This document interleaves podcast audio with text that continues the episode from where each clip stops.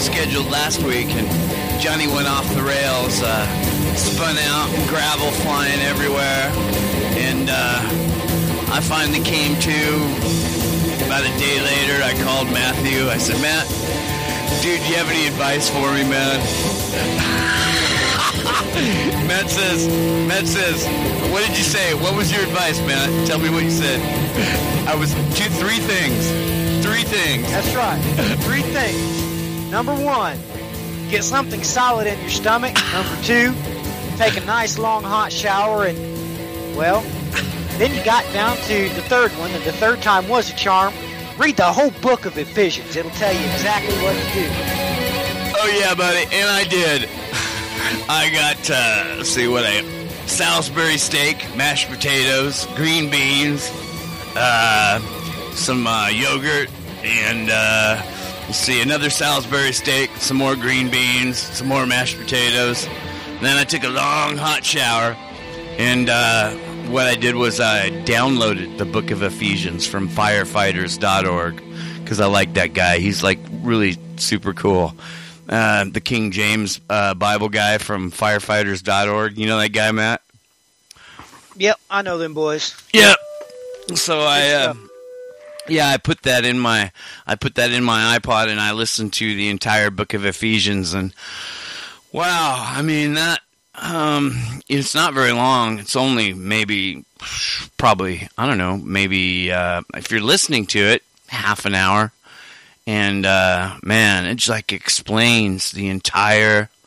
It explains like um, the entire message of the gospel. It explains uh, entirely who Jesus is and what he accomplished and how he how he fulfilled the law and um, uh, and how he became um, became the law and became sin and died for our sins and rose from the dead. And um, through that believe if we believe in that and ask jesus into our heart we have life eternal life. And uh, yeah and uh, so yeah major healing session followed by um, uh, many hours of uh, of uh, black tea with lemon and sugar and about three days of sleep a lot of hugging, a lot of cat hugging. Sitting there with my cat Nigel. I got a big old, huge, gigantic black cat named Nigel, and he's like, man, he's a good boy. He's my good boy, and uh, he's like a dog. He follows me everywhere. Can't live without me. And uh, yeah, a lot of, lot of time on the couch hugging Nigel. So, uh, and here I am on the next week. I got a hold of Matthew Miller. I said, Matt, let's do it, man. He's like, all right, saddle up, let's ride, baby. Let's ride. All right. We were talking about bringing um, bringing B- Brian Ingram in to the session, and I don't know if I can get him on a three way call. We'll have to, uh, you know, ha- get it, give everybody some probably some live radio experience later while we fumble and and stumble to get uh, Brian into the call. I'm not too good on Skype. I always used Yahoo Messenger because I like the sound better. So just recently, I've just gone over to Skype, and um, because everybody's on Skype, you know, nobody uses Messenger. But uh, anybody out there recording podcasts, I would uh, encourage you if you're just one on one, both download Yahoo Messenger. You get man, you get a nice crystal sound on that. It's just unbelievable. But Skype is good. I just don't know how to use it very good. Well, we brought Matthew Miller in here. Um, there was, um, you know, Matthew appeared on Canary Cry Radio to uh, to much um, much rave reviews. People people loved him. Uh, most people loved him. A few people uh, thought he was wacko, but uh, you know, you can't please everybody. And uh, of course, Matthew Miller. He's he's done uh, about three, four Iron shows, and there's a lot of questions that come out of the Iron Show sessions that we did, and and uh, also Matthew Miller also for years now has been the host of the End Time Tribune, and you got a new show now, right, on Friday nights. Uh, yeah, we just got one kicked off on our own server. So um, if you want to check that out, that's endtimetribunemedia.com. That's our own server. But uh, I really do three or four shows. I've started doing a live, um, well, a raw and unedited, uh, where I talk to people one on one and put that out there. That's on Spreaker. Then I do Bring the Writers, and I do What Is to Come as well. What Is to Come is just uh, private teaching, really. Um, and then, of course, we do the End Time Tribune show on YouTube as well. So we're doing all kinds of stuff. Um, doing everything we can to reach as many people as we can uh, because that's what a faithful witness will do. Amen? Amen. Amen. Now, you and Brian Ingram have uh, ventured out into the video world and uh, you're kicking out a lot of uh, a lot of videos now, and uh, those are really neat. Those those YouTube videos, and um, you know I got to say, Matthew, I, I I I thought I knew what you look like, but you are far more handsome, really, than I had previously known.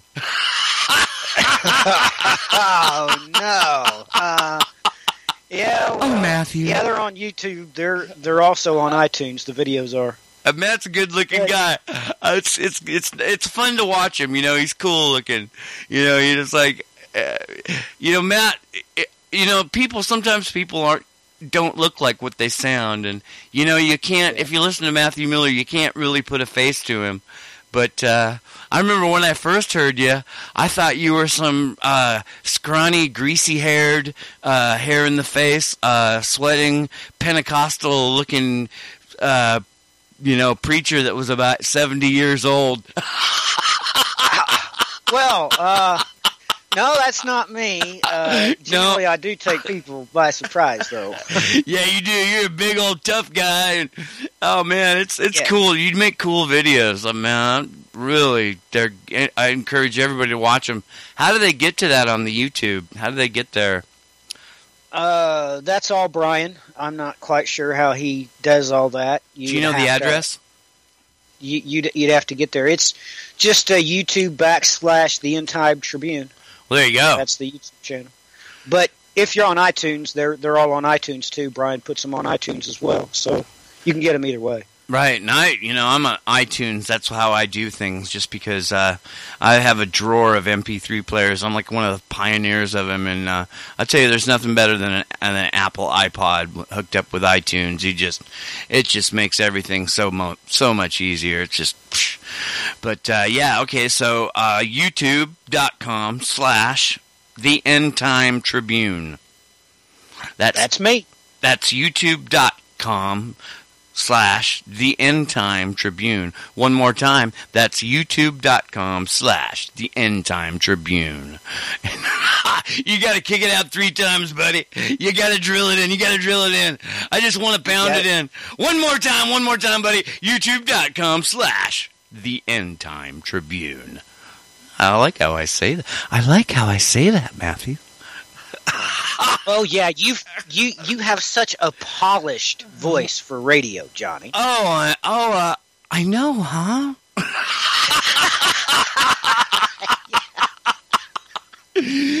Johnny live and raw. oh yeah, buddy.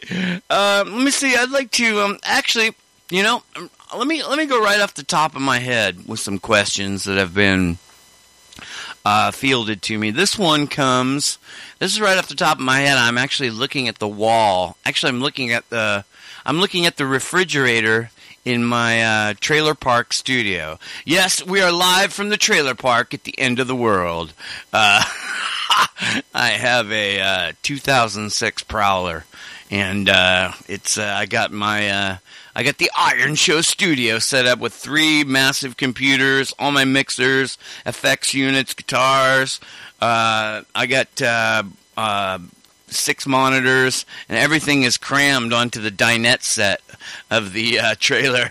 so, uh, and I'm broadcasting live over clear wireless. So uh, we're going to see how this turns out. I don't know how my signal's going out across the net, but uh, we're live from the trailer park, and I'm looking at the wall, thinking of questions to ask Matthew Miller. And the first question uh, that uh, comes to mind is Rose, or now she is known as Daisy at the World of Prophecy. It's an ancient, ancient prophecy website. Uh, that's worldofprophecy.com. Worldofprophecy.com. That's worldofprophecy.com. And uh, I've been a member there uh, for years, and that's how, uh, it's actually how the Iron Show got started was uh, uh, I actually had, I had written, started a thread uh, based on research that the guy who led me to Jesus back in 1985 had done, and the name, the title of the thread was uh, "Jesus was big, tough, strong, ugly, and scary looking."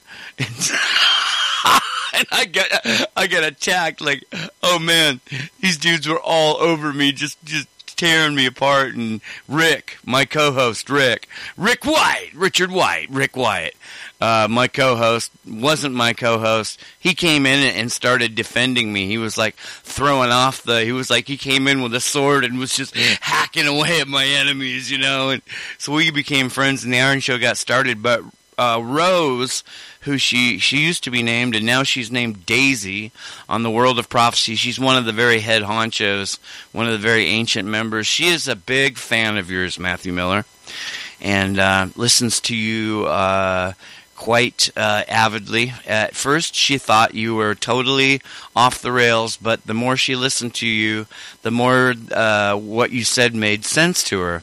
And she's a very scholarly prophecy buff. Um, um, she's a she's an elder, and she's uh, uh very well versed in prophecy. And once she started really listening to you very closely, she uh, really it really started opening her eyes, and she's really thankful that I brought you to the Iron Show.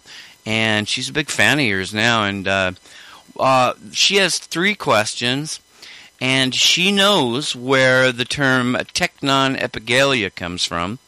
But she wants to know where the terms, the two terms, and what exactly they mean in layman's terms so that even Johnny can understand. I want to really know exactly what they mean. And those two terms are primus resurrexerit and primus numerus. Uh, Matthew, primus resurrexerit. Where does it come from, the word, and what exactly does it mean? Primus resurrexerit uh, is a term uh, that is used by our Latin counterparts way, way back. Um, everyone needs to understand the beginning. Uh, once the Latin Vulgate was was written, most of the church at the time would use that, and we're talking about. Uh, remember, there was a great separation between the people and uh, the pastors, or another way to put that, there was a great gulf between the shepherd and the sheep uh, because only the clergy or the uh, Bible teachers or the Sunday school teachers and things like that, uh, they were the only ones that could read Latin. And that was termed back then, it is quite simply the Greek transliterated into Latin. It is the first resurrection, those of the first resurrection. That's Latin for first and resurrection. You can read all about uh, Primus Resurrexerit uh, in the 20th chapter of Revelation. That is the chapter that is, dedic- that is dedicated exclusively to them. and the other term uh, that she wants to know about is gone along the same lines. It was back then, uh, back during a tearing between, um, well, in the beginning, ladies and gentlemen, that there was just the Catholic Church. And then there was a separation between the Catholic Church and the Church of the East that was largely ran by the Assyrians. Uh, they live in Armenia, they live in Georgia, but uh, those people that are south of the Caucasus mountain range, uh, they live in the midst of the Tigris and Euphrates rivers. There was a split between those churches, and one of the big reasons and big fights that went on at that time was the simple fact of who was the 144,000. Now, that's why the Armenian side, or what you would call the Assyrian church, or the Church of the East, which whichever you'd like to refer to it as, they came up with the Latin term, okay, primus numerus. That is the first number. The first number. That number is counted. Uh, we know that both them and primus resurrexerit are both counted. Uh, when the Lord says that a number is to be counted, it's very important, uh, extremely important. And we know from the outset of when it's time for game on, when we go headlong back to the days of Noah and straight back uh, to where we really don't want to be, and the tribulation kicks off. It is then uh, that those that reside at the altar right now they cry out to the Lord their God, "When are you going to avenge us?" And He says, "When the fellow brethren, just like you, uh, that are killed, that is going to be killed." So they are numbered when their number has been made full. The martyrs. So, right, the martyrs. Uh, these are the ones. Uh, let's get very, very poignant uh, with everybody. I, this is going to be a very fast forward version, but understand that you can you can understand most of all prophetic scriptures uh, when you understand just who they are. So understand this that uh, this is the way it's going to happen. It was always going to happen this way. The Assyrian will come looking to slaughter the innocent. It's at this time uh, that what you know of to be the events of the great day in Isaiah chapter 24, they come down Jacob's ladder to stop him. They do not want him to enter into the promised land and to do what he's going to do. You're saying the martyrs come down? No, the angels come down. Ah, yeah, that's what I thought. Okay, I just want to be sure. This is when uh, Satan and one third of the angels come down. They actually come down to stop him because they know what is to come. They know about Sanctus Supplentum. Sanctus Supplentum is those two sticks that will be forged together. Uh, that is the rod of iron that uh, the king rules with. Half that stick is Primus Numerus, half that stick is Primus Resurrexerit. But getting back to the point, when they come down, God catches them in a snare. He comes down and kicks us off our axis, and he nukes the place where we are, uh, that is going to be prepared for us by God. Uh, right now, most people know that as the Hejaz. But at any rate, at this point in time, if you are not uh, a member of the Technon Epigalia, that means you are not the woman, and you will not be taken to your place of protection. Unfortunately, Primus resurrects it at that point in time has a choice to make. They can either take the mark or give their heads. That's choice. Um, you can, uh, uh, it, when you understand this principle, a lot of, well, Isaiah will make sense, a lot of the Psalms will make sense, uh, because that's, well, who they're really talking about. But you understand that, that at this point in time, if you miss Operation Eagle's Wings, because they cannot be two places at once. So understand that they get caught off Jacob's ladder. God kicks us off our axis and catches them in a snare. And when they try to go back up Jacob's ladder, uh, they have a head-on collision with Michael and the uh, the good guys, the good angels. And of course, they can't go back up Jacob's ladder because their position has been replaced by Primus Numerus. Uh, they have been uh, taken up to Zion, just like the Bible says. And uh, Isaiah or um, Revelation chapter 14 is point blank, and what it tells you there uh, that uh, Primus Numerus is taken up to uh, Zion, therefore taking their place because the stars' numbers they must remain. God has counted them, and that number must remain the same. So Primus Numerus takes their place, and then the bad guys realize what's going on. And if you have missed Operation Eagle's Wings, that's after this war.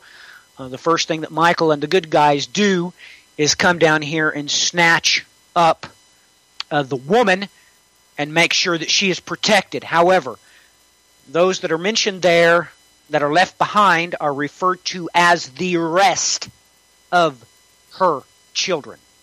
So at this point in time, it's therefore after, twice in Revelation, it talks about those who now, now that they realize what's going on, they keep the commandments and keep the testimony of Jesus. And then later, several chapters after this is headlong into the tribulation, it changes its wording and it says, well, it says something a little bit different. Everybody should look that up. But um, that's a really, really lightning fast, fast forward version of it. Uh, they are talked about absolutely everywhere. Um, that's why, uh, well, today I spent a lot of time uh, using visual aids and teaching people, and a lot of questions come up about this particular subject that we're talking about here now. And uh, once you realize uh, what the full meal deal is, then strange chapters like Isaiah 26 makes absolute perfect sense why it's where it's at, why it happens. Uh, that's obviously talking about Primus Numerus. Um, so I think I've answered her three questions uh, as quickly as I could without getting knee deep in the scripture. I mean, we could really get knee deep here. Uh, so, yes. Uh, uh, what? Um, my question is, um, Primus Resurrexit, um, mm-hmm. the first to be resurrected. Um, now, right off the top of my head, I would say that would be the dead in Christ. Am I wrong?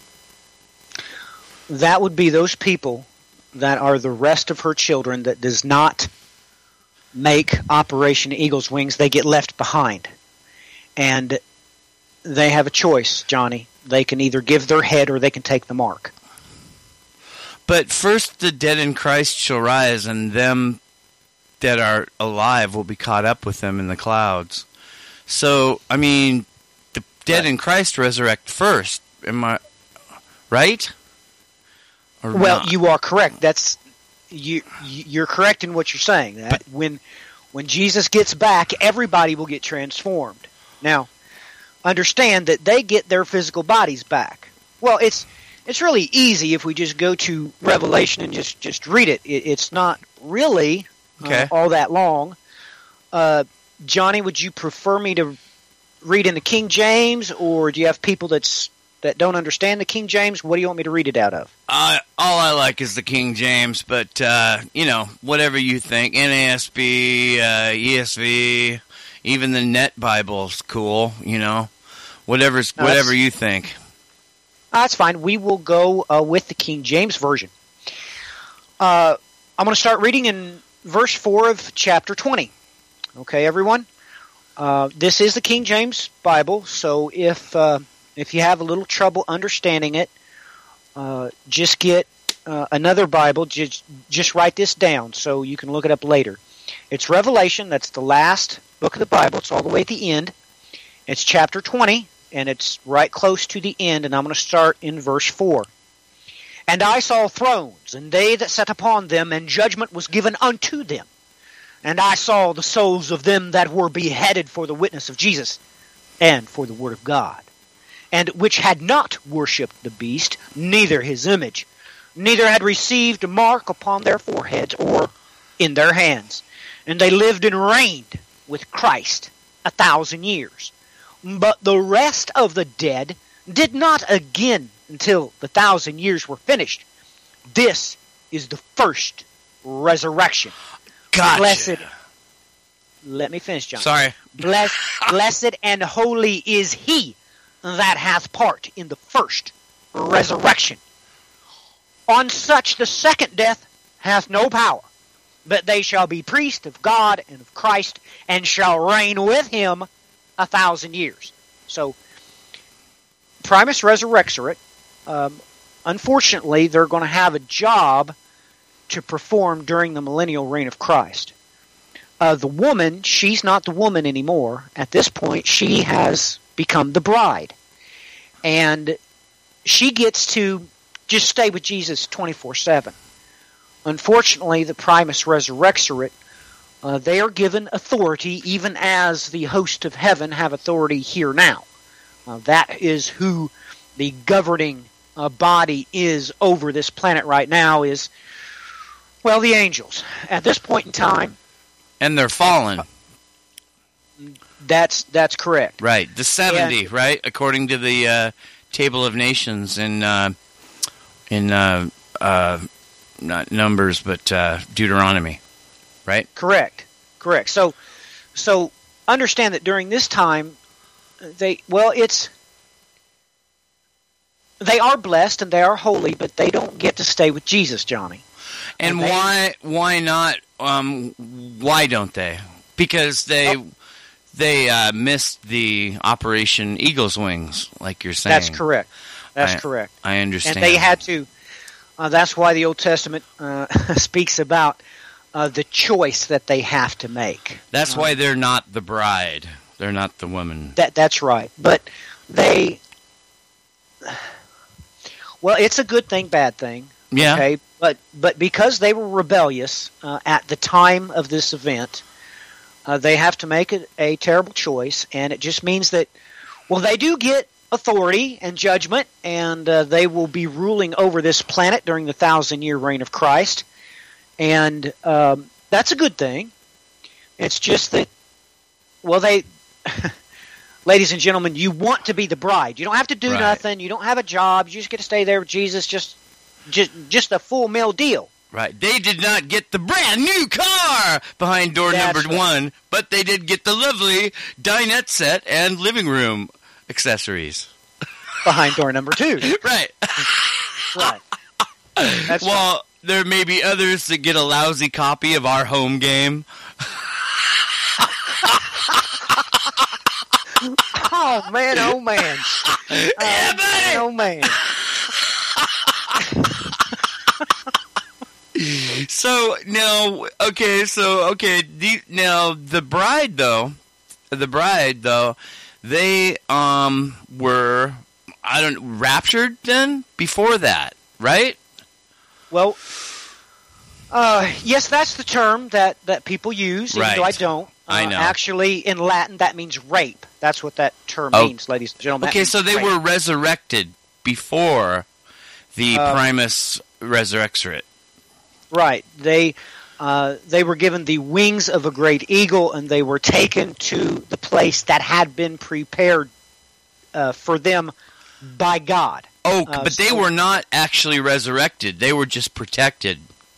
Right. They were protected. They don't. They don't.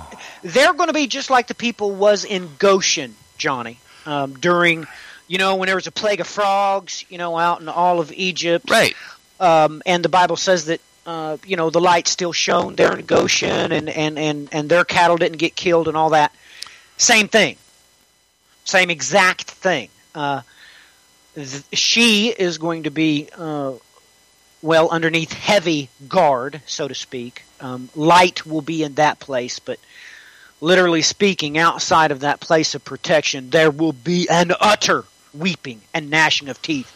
You're going to wish that you were dead.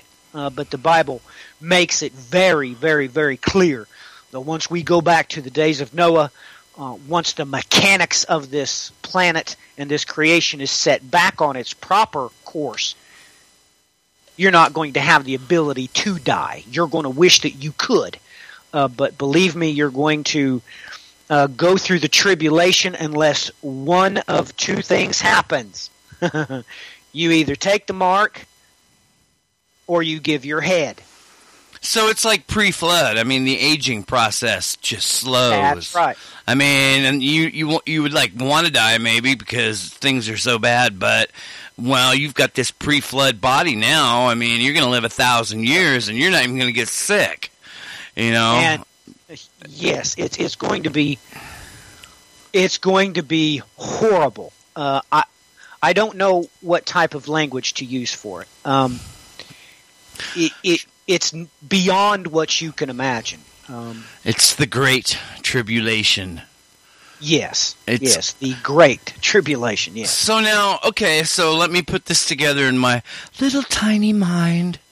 Uh, okay, so the now the the uh, the bride who are the faithful in Christ um, right now uh, are not raptured or resurrected. They're taken to a place where they are protected by God during the Great Tribulation. So they are completely out of the picture. Right. They're sheltered. Right. They're Right. sheltered Well- by God, but aside, you know, outside this whole horrible thing, right? That's right. Um, and then, and okay, now, now, wait a minute, Johnny. Okay. Uh, let's not try to confuse people. Most people right. do call this the rapture, But it's okay? not. It's just that. It's just that I don't because once you even say that word, people start fighting. but they aren't resurrected. Actually, they're just taken and protected. I mean, it's not That's not. right. They're they're taken and protected. Is this is is this what uh, Paul was talking about in Thessalonians? First, the dead in Christ shall rise, and they, and then we that are alive uh, will be taken up into the clouds to be Well, with the that- Lord. That event he's talking about is when the foot of Jesus strikes the Mount of Olives. Okay, That's this is way past way past the Primus Resurrexit Oh, yeah. and the woman being Yeah. taken and protected and all that. That's right. This is That's at the end be- almost. This is like the final before the millennium. That's right. This is the day. This is day one of the millennial kingdom. Okay, so um, what people think, like Taken, you know, or you know, like the Tim LaHaye stuff, um, people Mm-hmm. confused that with a resurrection, and it's Right. not. no, it's not. Okay, that's huge. That is huge. That is Well- absolutely huge in understanding your concept of the end Well- times. that is huge. Well- you have to gri- you have to get your mind around that first. Then everything will Right. fall into place. At least for me, right now, I can see where now now I can get a grasp. Before I was just grasping at straws. Now Well- I've got a, you know, I got a hold of something solid. Right. Well, most people, Johnny, um, if I say uh, that uh, they're not going to be raptured, that that they think in their mind that that means they're going to go through the tribulation. Well, it, it's it's it's not that at all. You're you you are. You are going to be given the wings of a great eagle, and you're going to be taken to a place that you don't have to worry about anything about. Okay, so that that event is going to take place. Yes, it is. You're not going to go through the tribulation. Okay, um, so because people, well, this was first done to divide. Well, we could go into some really headlong history here, but yes, what you're saying is exactly correct. Uh, that's why people, a lot of people get confused. They'll say, "Well, you're saying we don't get raptured." Well, that's because technically, that's. uh, by the way, don't use that word. It's not in the Bible. It's never in the Bible. Um, you need to talk about what the promise that is promised to you, which which God is going to do. Uh, you're not going to be there where everybody else is. Uh, so if you think that you know you're you're if you call that in your mind rapture and, and you're not going to be in the tribulation, well, you're right. It's just that uh, you have all the technicalities uh, in your mind uh, turned around topsy turvy. Right. Uh, well, you know this. Um, the you know the whole problem stems in my little mind. It stems from people uh, associating or uh, making the word making the word rapture equal with resurrection, and so right. that that's that's absolutely not correct. That's they're two different things. I mean, that's if completely two different things. Okay, see that's huge. That's huge. So do you believe in like a pre-trib rapture? You know, so technically you would right. say, well, yeah, I believe it's not right. a resurrection, but I believe that the saints of God will be uh, taken to a place and protected, uh, right. but not resurrected, not transformed into the new resurrected body. Not yet. Right. Not, yet. So, that is for yeah, is... that is for the great tribulation saints. Right. Right. So what we're talking about is usually the first thing I, I have to do with, with anyone that uh, that comes to me and starts asking me questions because they realize that I know exactly what I'm talking about, but uh, they're quite confused. So once they realize in their mind that no, no, no, no, no, you're you're not going to go through Jacob's trouble. No, but but you're not that, going to not be raptured either. but, right. That's right. huge. So, I mean, that's huge to understanding what you're talking about. Absolutely huge. That is, uh, it's opened my mind to vistas. Oh, I can see for miles now. uh,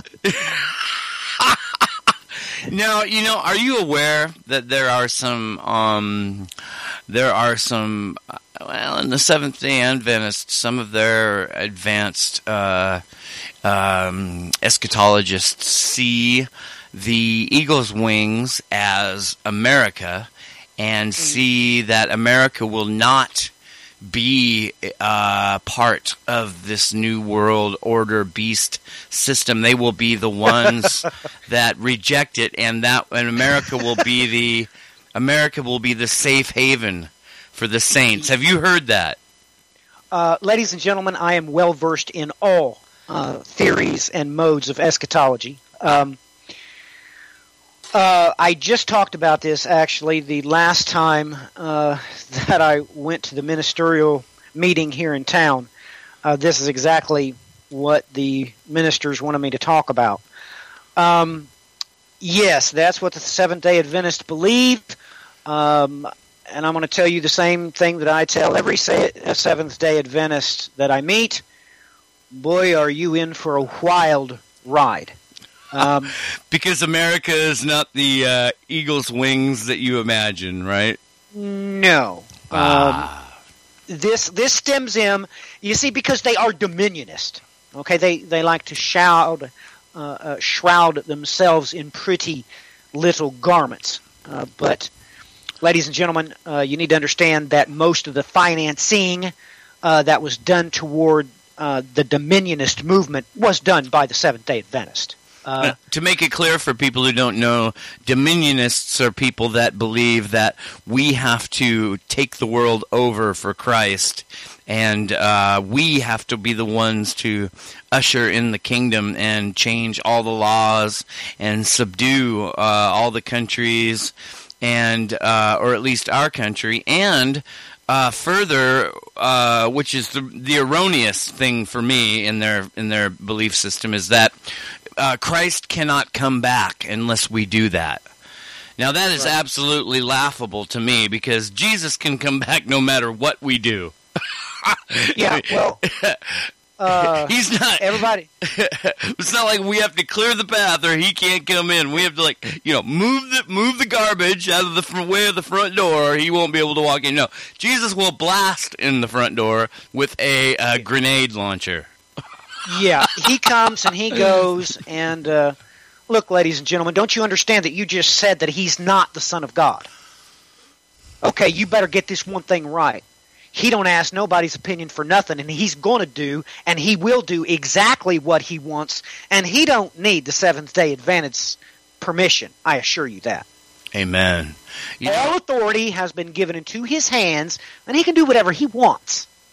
Um, and he don't need you. Uh, he don't need Superman. He uh, don't need uh, the United States Army.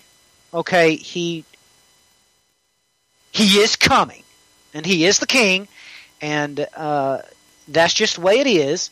And he don't have to wait for anybody or anything. Uh, he is the king of creation. Now, so you okay? Now, for people who think that uh, the eagle's wings are like America or a certain country or a certain geographical area uh, or a certain uh, rulership or dominion, uh, you would probably, unless I, I don't know, I'm just gonna guess.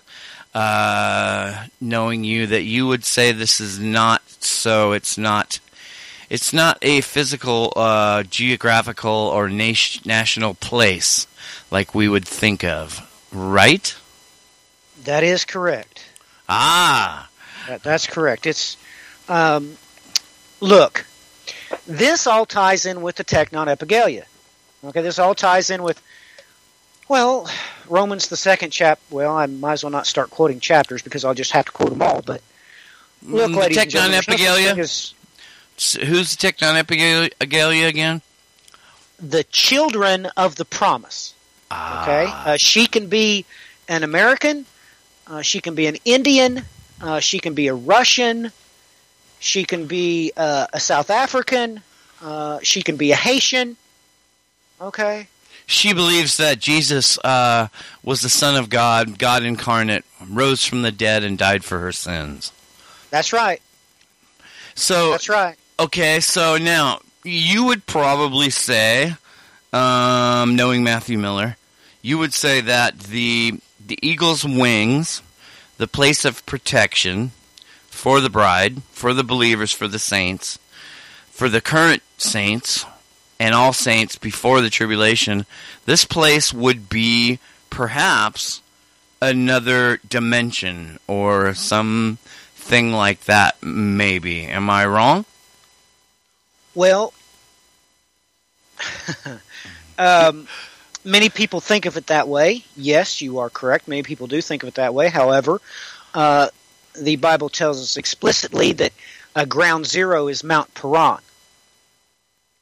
Mount Paran is knee deep in the Hejaz.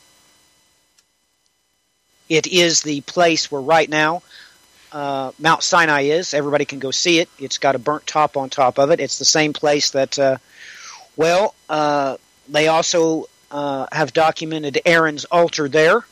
Uh, there is also the water that was hewn there, that water gushed out of. It's that place. You can't go there right now. It's called Hijaz. It it has both Mecca and Medina located within it. It is that place that you know of as the wilderness, but for many, many, many, many, many years, uh, the book publishers got everybody to believe that uh, it was in the Sinai. It's not. You would It have to is- fit upwards of a billion Christians there, wouldn't you? Well, that number we don't know. Right, but, I mean, guessing at it, there's probably a billion saints on the planet right now. That's my guess, anyway. And it's also my guess that uh, there's not going to be any problem with space because that's going to be in play too. You need to understand that uh, during this time, if God wants to, uh, He can fit a billion people in Johnny's bathroom. Amen. In my trailer bathroom. That's right. and that thing's small, baby. That's a That, that's right. you're like elbows together, you know, while you're on the toilet. Uh, okay. So Welcome to the trailer park. Yeah, he could fit us all in my bathroom. That's right. Oh man, yeah, definitely. Uh, because uh, God has control over time and space. Yes, which is actually the same thing. The same thing. Uh, time is distance. So, uh, everybody needs to understand that that look, you're going to be taken care of. You're not going to be in the tribulation, but um, if you use that word rapture, you need to stop it because it's not only confusing you and other people, it's also causing arguments. That's what it was made to do. That it was designed to do that. You call it Operation Eagle's Wings instead. That's right.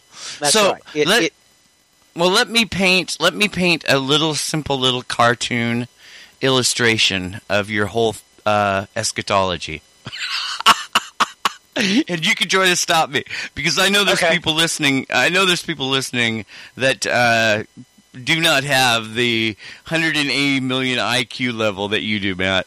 So, uh, okay, so we have all these saints, um, current saints, believers, uh, Christians uh, now, and uh, also in the future. And what happens is before the Great Tribulation, God takes them to mm, uh, that area, you know, where Moses struck the rock, and uh, he protects them during the Great Tribulation, which then ensues. The beast takes over. Uh, everybody is uh, forced to take the mark. Uh, if they don't take the mark, they cannot buy or sell, and they starve to death. Uh, there are those who prefer starvation and homelessness over taking the mark and worshiping the image of the beast. And they uh, have seen, they have heard this podcast, they have heard this live session, and they've heard Mathew Miller. They heard him years ago. And so they are saying to themselves, he was right. Th- These Christians were right. It's true. Jesus is real. Jesus was God. He is raised from the dead and he died for my sins. And they become saints who refuse to take the mark. They would prefer uh, hardship, starvation, and homelessness over taking the mark. They don't take the mark. They persevere through the great tribulation.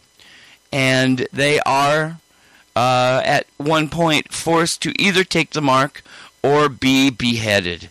And they choose the guillotine, and they they they die, and they are dead. And then, um, sometime later, after the end of the Great Tribulation, Jesus, uh, uh, or before Jesus comes, they are resurrected. They're the primus resurrexorate, the great the saints that came out of the Great Tribulation, clothed in white raiment in heaven. And then uh, Jesus strikes the Mount of Olives. The dead in Christ are raised, and those who are alive are caught up with him in the clouds. Uh, this is the second resurrection, and this ensue and thus ensues the beginning of the thousand-year millennial reign of Christ on earth. amen. Hallelujah. I did okay. You, yes, you did okay. Uh, All right. Wait a minute. Wait a minute. I was gonna- What's up? Oh yeah! Oh yeah, baby! Ha ha! Johnny scores a point. Oh man! Oh, that's so Yes. nice. It's nice to be smart. Well, everybody, you, just have to realize that there's a reason why, encoded in the Bible, there's a whopping big difference between the woman and the bride. Because in order to be the bride, ladies and gentlemen, you have to have a resurrected body. Okay? Ah, yes. The bride, uh, she is spotless and clean uh, by way of her actions and by way of her physical body, too. Okay? Because uh, you need to understand that the groom and the bride, they are not to be of mingled seed. Uh, we know this from every single chapter in the Old Testament. Okay? So uh, when Jesus comes back, uh, you're going to be the woman And then as soon as you see him, well, you're going to hear him probably. Uh, uh, but anyway, once he gets your attention, first, those that have gone on before you, those that are in paradise right now, they will be called out of paradise. Uh, Abraham and, and David and and uh, and Samuel and uh, Isaiah and Habakkuk, uh, they all come up and uh, they get their resurrected bodies first or glorified. That's when they get glorified. And then right after they do, uh, then you do. And guess what? You become the bride and you get to stay 24 7. Actually, it won't be 24 7 then, but we'll talk about that later maybe. Um, you'll be spending every single moment with Christ, thou King. Will that get boring? Johnny. What's up? Uh, no, Johnny, it won't be boring. Won't be boring. Will that get tedious? Will you get tired of that?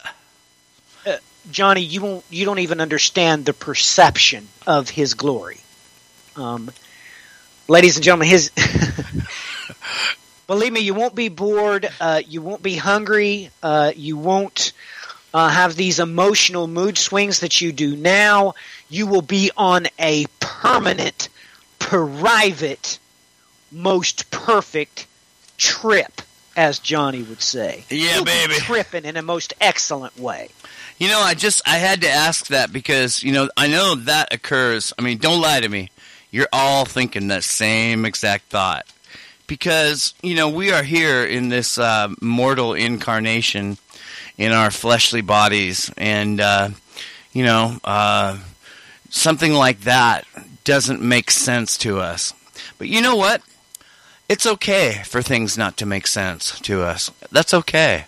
Uh, because you know uh, Paul said, uh, "For now we see it as through a glass darkly, but then face to face. Uh, For now I only see in part, but then I will know, even as I am known." So it's okay to not understand that or to wonder if you'd get bored or something, because uh, that's something that uh, none of us really can understand. I mean, we we try, we try to grasp at it. Uh, Mathew, do you understand it very well, or at all? Yes, Johnny, I've I've uh, well, I've I've studied physics and uh, I have studied the human anatomy quite extensively. So uh, I well look at it this way. Uh, my perception uh, is a little bit different than yours, but that don't matter. You know that Christ your King is great. Oh yeah. You know that. oh yeah. And you know uh, that the Bible refers to him as awesome. oh yeah. That you know. And that is exactly what I know. You know the same thing I know, Johnny. Yep. And just because my perception is a little bit different, uh, that does not mean that I know more than you, uh, nor that that is required, because it's not. Uh, oh, you know more you than know Johnny. that word awesome, and you know uh, the word good, and you know that he is great. Yes. And and uh, being a you know being a ca- coming up in the charismatic uh, scene in the 80s uh, I went to a camp meeting and um, the Holy Spirit the guy they called on the Holy Spirit to come in and just blast everybody and I didn't believe it would happen and I got knocked down and it felt like um, I was floating in a hot tub on painkillers and uh, and madly in love with somebody I didn't know who and I tell you what, I could have stayed there forever. So that's probably what it's like a little bit. That's a little taste, probably, of what it's like to be in the presence of Jesus all the time, like the bride will be. I mean, right. something like that, you know? well, well, Johnny, look at it this way: Have you ever had a toothache before? Oh, yeah, baby. Oh, yeah. But now you don't have a toothache, do you? I do not. Okay, then understand that right now, what you consider to be you feel good. You're not tired, you're not hungry, and there's no pain. you perceive that good is simply the absence of discomfort. You have been misled, my friend. Yes. Imagine this. when this day happens, you're going to feel like right now in this life, in this body, you had a toothache 24 7. And all of a sudden you don't have one. But and that's confusing to you because you're like, well, Mathew, I don't have a headache. Uh, my knee don't hurt. I feel fine. No, you only think you feel fine. Right. Because you Can- don't have any pain. Right. Uh, but on this day, you will actually know and understand. You will have the perception of what it means to feel good. So, Yes, we Yes. don't we don't know. I mean, even guys that like shoot heroin and like they feel so happy and fuzzy and warm for a few minutes. That's not even close to being with Jesus. And that's not even a not even even a taste of it. I no, mean, they uh, they are forever under the pain of time itself. So they don't even have any realization what it's like to be outside of the confines of that dimension. They don't even realize that time itself causes them pain and discomfort. So they have no way of perceiving what good is. They have no idea what it means to feel good, even as He is good. But on this day, when you become the bride, you and He shall become one flesh. Your flesh shall not be uh, of mingled seed. You shall be even as He is, and then you're going to feel good. so it's it's hard for everybody to imagine if anybody's ever taken heroin or morphine. No, no, no, no, no, no. You only thought you felt good. Yeah. you don't even you don't even understand uh, the great discomfort that you're under even right now if you feel good. You you you you have no idea. that's very important for it's such a blessing for you to bring that to us because this is the thing these are the things that we think about in our innermost thoughts you know Right. and we all do Well- we all do don't don't tell me you don't because you do You Right. This is true. You see, ladies and gentlemen, you need to understand that this is true. I, I know that at present moment you don't understand it, but listen.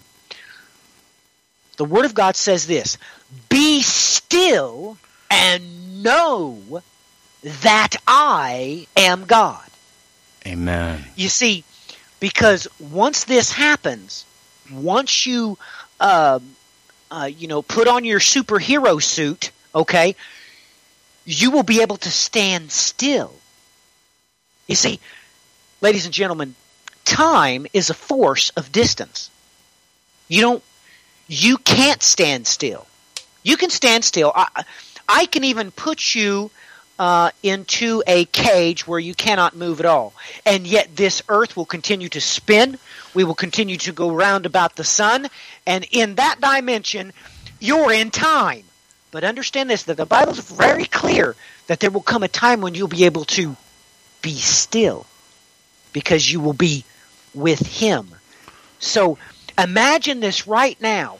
Right now, you've got motion sickness. Or uh, if any of you's ever been on a boat and you've got seasickness, that's what you're feeling right now, whether you like it or not. But there will come a day when you will not wander from his presence. You will be with him. You will be the focal point of creation itself. And behold, you will be still and you will know that he is God. And you will know that in that place, in that stillness, in that lack of motion and time and pressure and gravity and heat and cold, then you will know what it will mean, and then you will be able to say with your mouth, God is good.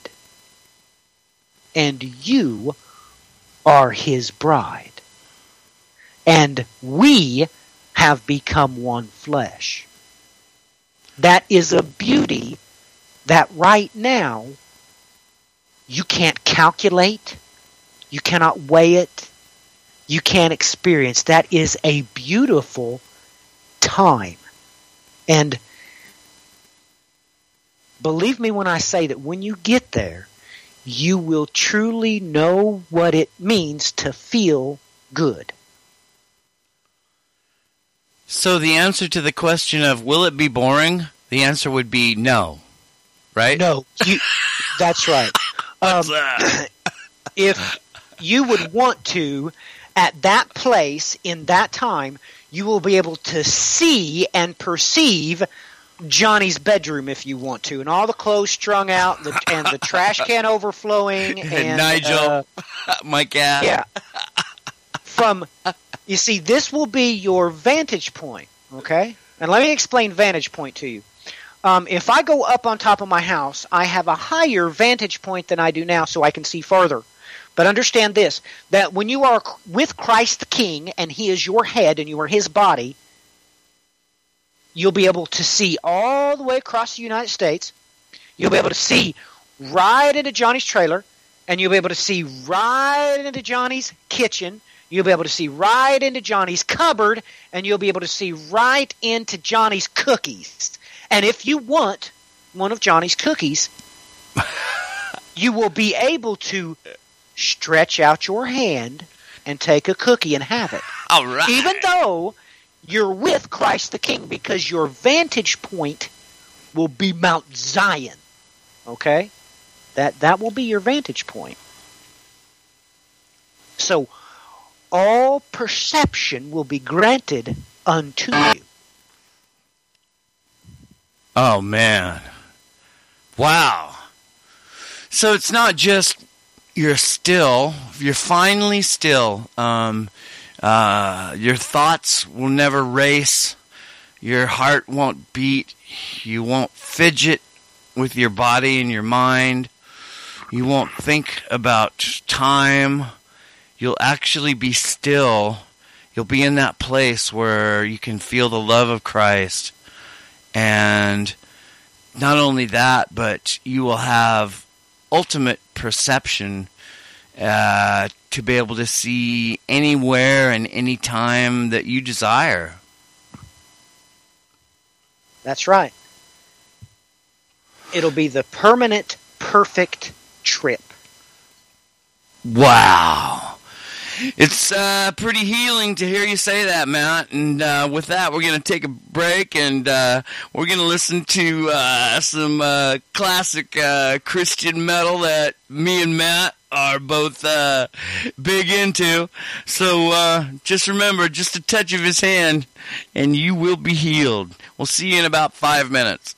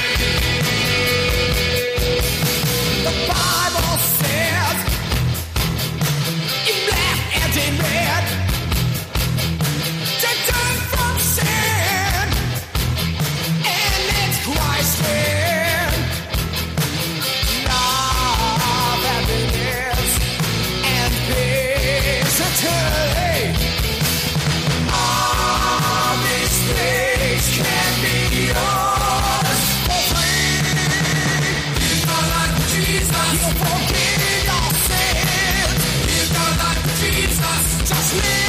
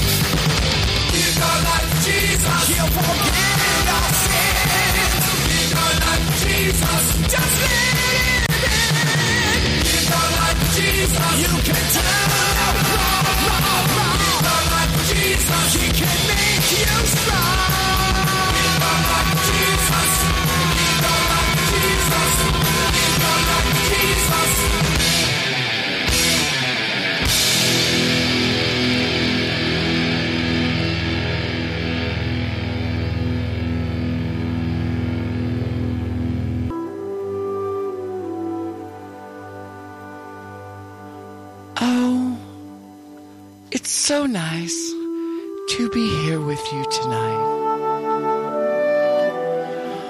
Oh, I was dreaming of this moment for a long, long time. Oh, people are messaging me on Face page. I guess I better kill that. Oh yeah.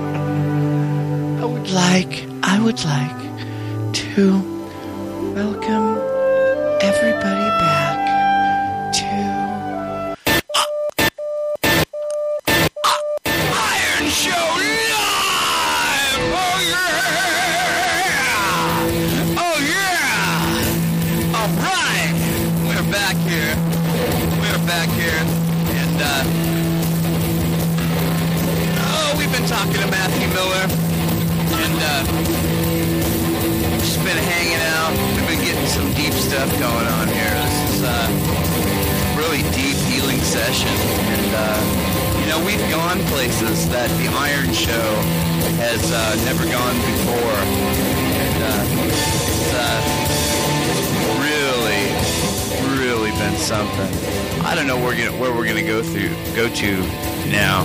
I don't know where we're gonna, where Mathew Miller's gonna take us tonight here, but uh, I promise you that uh, it will be some uh, pretty heavy stuff. Because when you've got Mathew Miller uh, on the other side of the mic, and you got Johnny on Blackie, something's gonna happen. I just, uh, are you there, Mathew?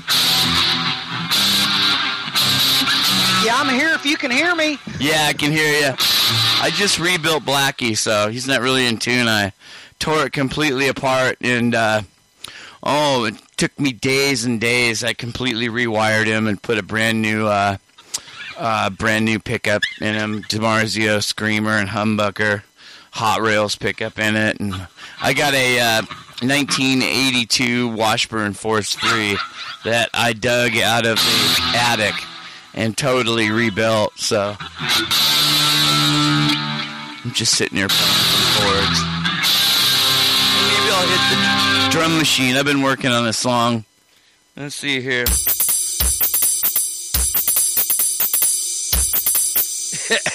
Mr. Drummy, I got me a Roland uh, drum machine here. It's going here, programmed here. Song I've been working on.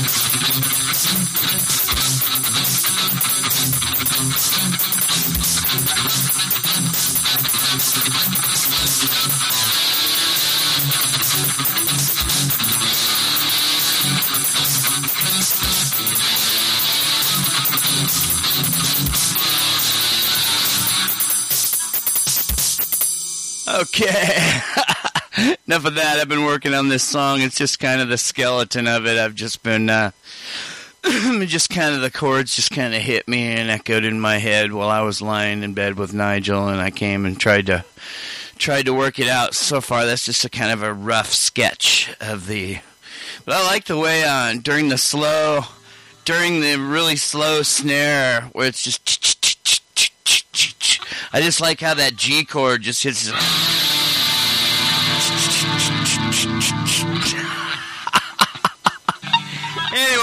All right. I even got my keyboard here. Oh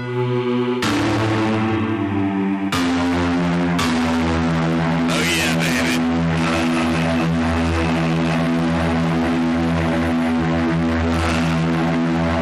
Pretty ominous, huh? Good stuff, man. All right, let me sit down Blackie here. Whoa, Blackie man, Blackie, back off there. All right.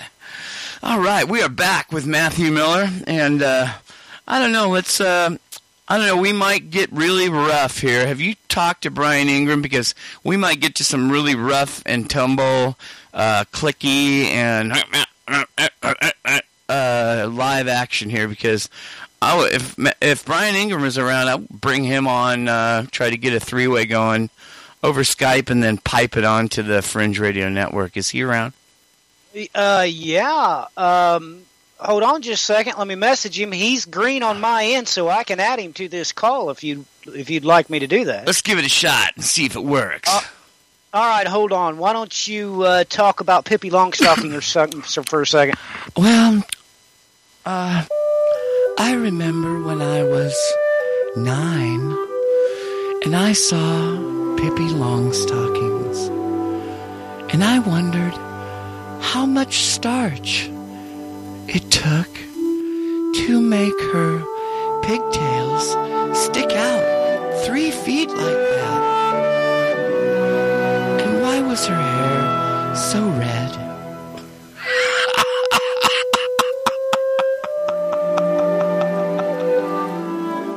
oh yeah. Oh man, I could go on and on about Pippi Longstockings. Oh man, yeah. We're just gonna. I'm gonna just like. I'm gonna put the brakes on. Otherwise, Johnny's gonna be in trouble here. Just be quiet. Johnny, you're already in trouble. Brian, we got you in the saddle, man. Oh yeah. Hey Brian, man, what's up, man? It is so nice. Hey. Wait a minute, wait a minute, wait a minute, Brian. Oh, it's so nice to have you here. Brian, could I ask you a question? Brian, could I ask you a question? What's up? Yeah! Welcome to Iron Show Live. All right. Okay, it's happening now. It's happening now. We've got uh, we've got uh, we've got Mathew Miller and Brian Ingram of the End Time Tribune. We got both of them here. We got the dynamic duo, and uh, we're gonna take this thing off the rails and uh, see where we go. Brian, what's on your mind? Uh, to be honest, a slew of things, but wouldn't know where to start with any of them. Oh yeah. So like uh tell tell us about a project. Like let's say what um maybe not the latest project because you'd be giving away too much, but like um what's a project like before that you and Matt have been working on? Hmm. Well, it's been kind of the pretty much typical shows we've been doing.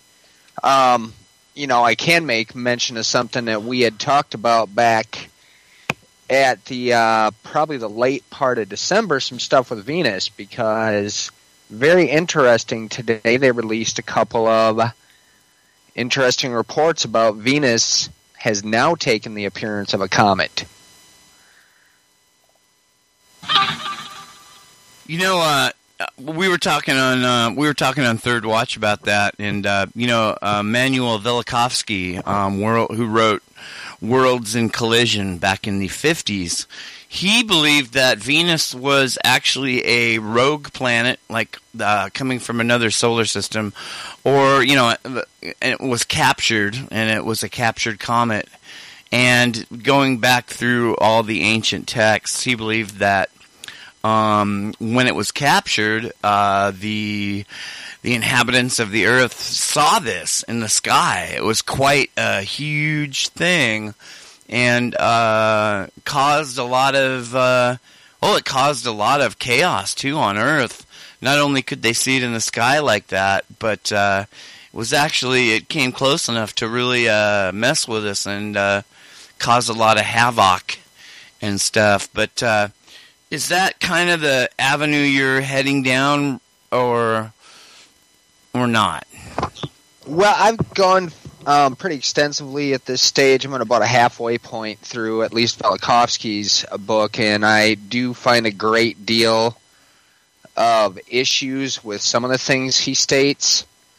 But nonetheless, he's done an excellent job of collecting all the uh, coinciding stories that would be from events that have transpired worldwide throughout the various legends and myths and so forth. So, um, you know, it's basically in because uh, I had found three different variants of this story that was released today, and the first um, couple of sets of it um, basically had made the statement that it could appear like a comet. Well, there's finally one that came right out in the open and states flat out they already seen it do it and you know from his from his um, theory, what he brought forward is basically that it was knocked out of Jupiter and was a comet, and then was brought into the orbital portion around the sun where it is currently now. And you know, it's as I stated, I've got some issues with his theory and quite a few different levels on that, but nonetheless Venus taking on an appearance as such. Um, now, this is kind of a commonly reported thing in ancient times. And, uh, you know, in this story, it basically states flat out comet like ionosphere seen on Venus. And they go through and they explain the details of this. So, you know, this is something that the ancients, when they saw this, this usually was a pretty immense omen that things were about to get real interesting. Okay, so it's it's uh so it's it's like staying in its orbit. I mean, we're not worried about that, and uh, but it's um t- it's growing a tail now, right? It's well, it's it's staying in its orbit. Now, the thing they found out um about a year back, and they kind of kept this low key. Um, it was mentioned in a National Geographic article that they had found that its orbit had actually slowed and it was causing. Um, there was a Japanese satellite that was launched towards it, and it completely missed it. So it has at least slowed in its orbit, but you know, as far as coming out of its orbit, I wouldn't say that it's done that at this stage, or if it even will, who knows? But nonetheless. Matt, what would cause a what would cause a planet to slow in its orbit? What would cause that? Well, a massive injection of power. That's what would cause it. A massive injection of power. Yeah. Uh, Venus, Venus goes roundabout the wrong way, ladies and gentlemen. She's, um, well, for all intents and purposes, if you look at her, it looks like that, that she spins on her axis the wrong way. Uh, that is not the particular problem. Uh, she's upside down. Now, with a serious infusion of power into this mechanism, and it can be any mechanism. Uh, your car uh, will overheat under uh, if it gets too much injection of power without being able to take away some of that energy by way of the coolant. So we're really talking about any uh, thermodynamic system, and obviously, uh, what is happening as we are speaking right now that she's had a massive injection of power and she's wanting to right herself. What we very well uh, could see, and like Brian said, they put this out uh, but the Lord our God has told us about signs in the heavens that will take place at certain points in time. And we all need to understand that the Bible most certainly gives you hints that Venus may don her wings. Okay, now what you might physically see, and this may very well happen uh, around October the 20th, and I'll explain that here in a minute. Um, but you need to understand that uh, NASA knows all about this, and they're prepping us for this event. A time when we look up into the heavens, and it will probably be as uh, she comes out beyond her obscurity behind the sun, uh, she will have a tail. And it's quite possible that we will be able to uh, see two tails because as she comes closer to us and in between the sun, we will be able to see the flanking sides of that tail.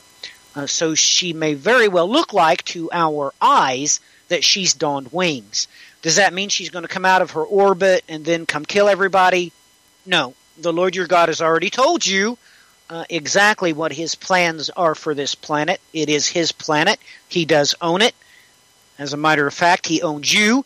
He owns Venus. He owns the sun and everything else that there is and can be touched by human hands. He owns it. So those things are not going to happen, but they are warning us of an event of what the Bible loudly talks about a sign concerning the woman. And uh, the woman is known from ancient times, uh, for all of time, especially since the most ancient of texts dealing with this phenomena. It is the infamous Babylonian uh, book 63. Uh, Brian and I have talked about that before, but they are just now beginning uh, to shed light on these instances, just like here recently they have uh, come forward and said that we are getting radio transmissions from Jupiter and from other stars. So understand that this is going to happen eventually, and when you see it, don't worry about it. The Lord is your God and everything's going to be all right. Um, but we may very well uh, see this uh, here coming up very shortly uh, because you need to take note that that is when there is a conjunction between Mars and Venus, or uh, Mercury and Venus, I'm sorry. The problem is, is that during this same exact time, Comet ISON will be at that same moment crossing the orbit of Venus, uh, this time frame between October 20th and October 30th. So we may have an electromagnetic interreaction between these things, and it may give Venus the, well, the push that she needs to don her wings. Now, uh, last year, Brian and I both talked about this extensively, how they call uh, one form of this, uh, they call this hot flow anomalies. Uh, so they've already warned us two ways that we may see Venus in the heavens uh, look like it it has a tail or a ponytail or a wings.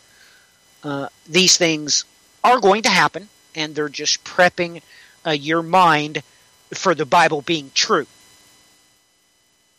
Okay, that's what they're really doing. They're really prepping your mind to marvel after the word of the, your living God coming true, just like He said.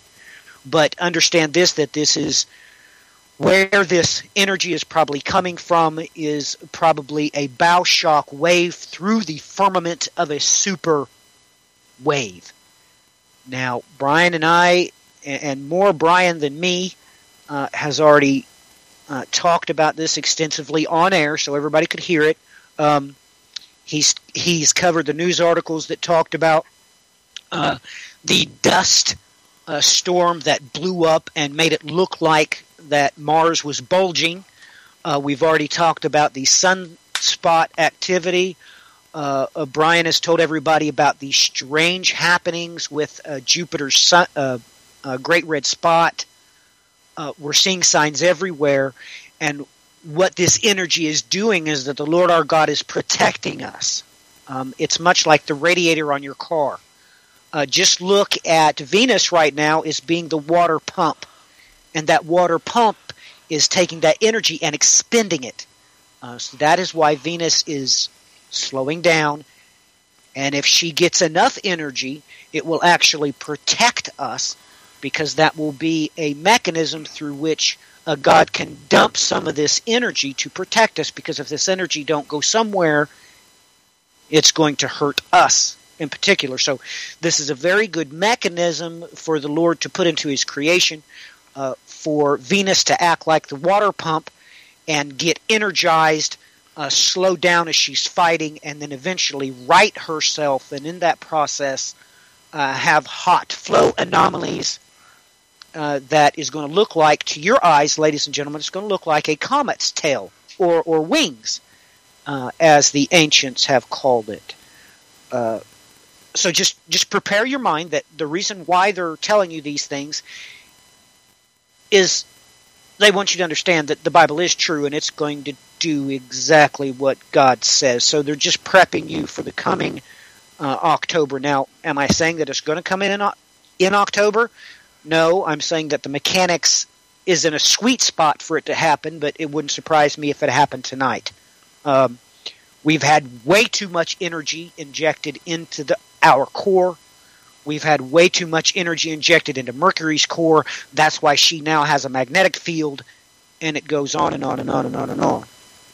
Uh, so they're prepping us for you to see the marvels of God's creation. But just take note uh, that this should make you feel good. This should comfort you.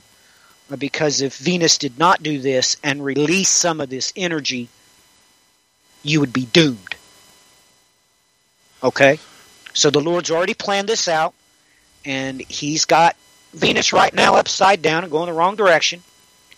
Uh, but that's going to create the perfect mechanism for your safety in the future, and I hope in the very near future, because, ladies and gentlemen, I wait for the promise. I do not wait for the gold. I do not wait for the mammon. I do not wait for the paycheck. I do not wait for the dollar. I wait for the promise that has been made unto me, my wife, my children, my friends, my brothers, my sisters, my mothers, my fathers, my uncles, those that are the children of the promise. Um, I can't wait, so it may make everybody else nervous, uh, but Brian will be the first one to tell you that personally I can't wait. Uh, so, Brian, jump back in here. I, I think that's as good an explanation as I can give in that short amount of time. Well, that's a perfect explanation of it as well. Oh, And, oh, yeah. uh, you know, just uh, kind of to put into the mix, just in tandem with this, all the other events that are taking place right now worldwide, you know, it's really at the stage that I hope these things are starting to get people's attention. We've just had some major events flare off um, with Israel, Syria, and uh, if the story would um, kind of iron itself out, it appears as if um, Lebanon was involved as well with a strike that just happened there, and this is flaring off tensions worldwide. Hand in hand with this now, the UN is demanding that the Gaza Strip and those areas where the housing developments are immediately given back to the Palestinians. So there's quite a few fronts here with many, many events that are going on. Yeah, the Bible says that Israel will be a cup of trembling for the nations, and it's certainly true. It's uh, certainly certainly coming to pass. Um, you know, World War Three, uh, one could argue, hinges on what Israel does. I mean, because I mean, we we back Israel. I mean, uh, Great Britain they back Israel. Uh, the NATO NATO basically backs Israel. Yet uh, China and Russia and the um, the Middle East, the rest of the Middle East are against Israel. So you have one half of the world divided uh, in um, a position of of war over one tiny nation of Israel, and uh, if Israel decides to, um, you know, to nuke Iran, I mean they they're, I mean, everybody's saying, all the experts are saying, look, they're not going to wait much longer because they know Iran is building a massive nuclear armament, uh, and they have one one mission, and that is to completely wipe Israel off the face of the earth with nuclear weapons. And the Israels, the Israelis know it, and they've said it.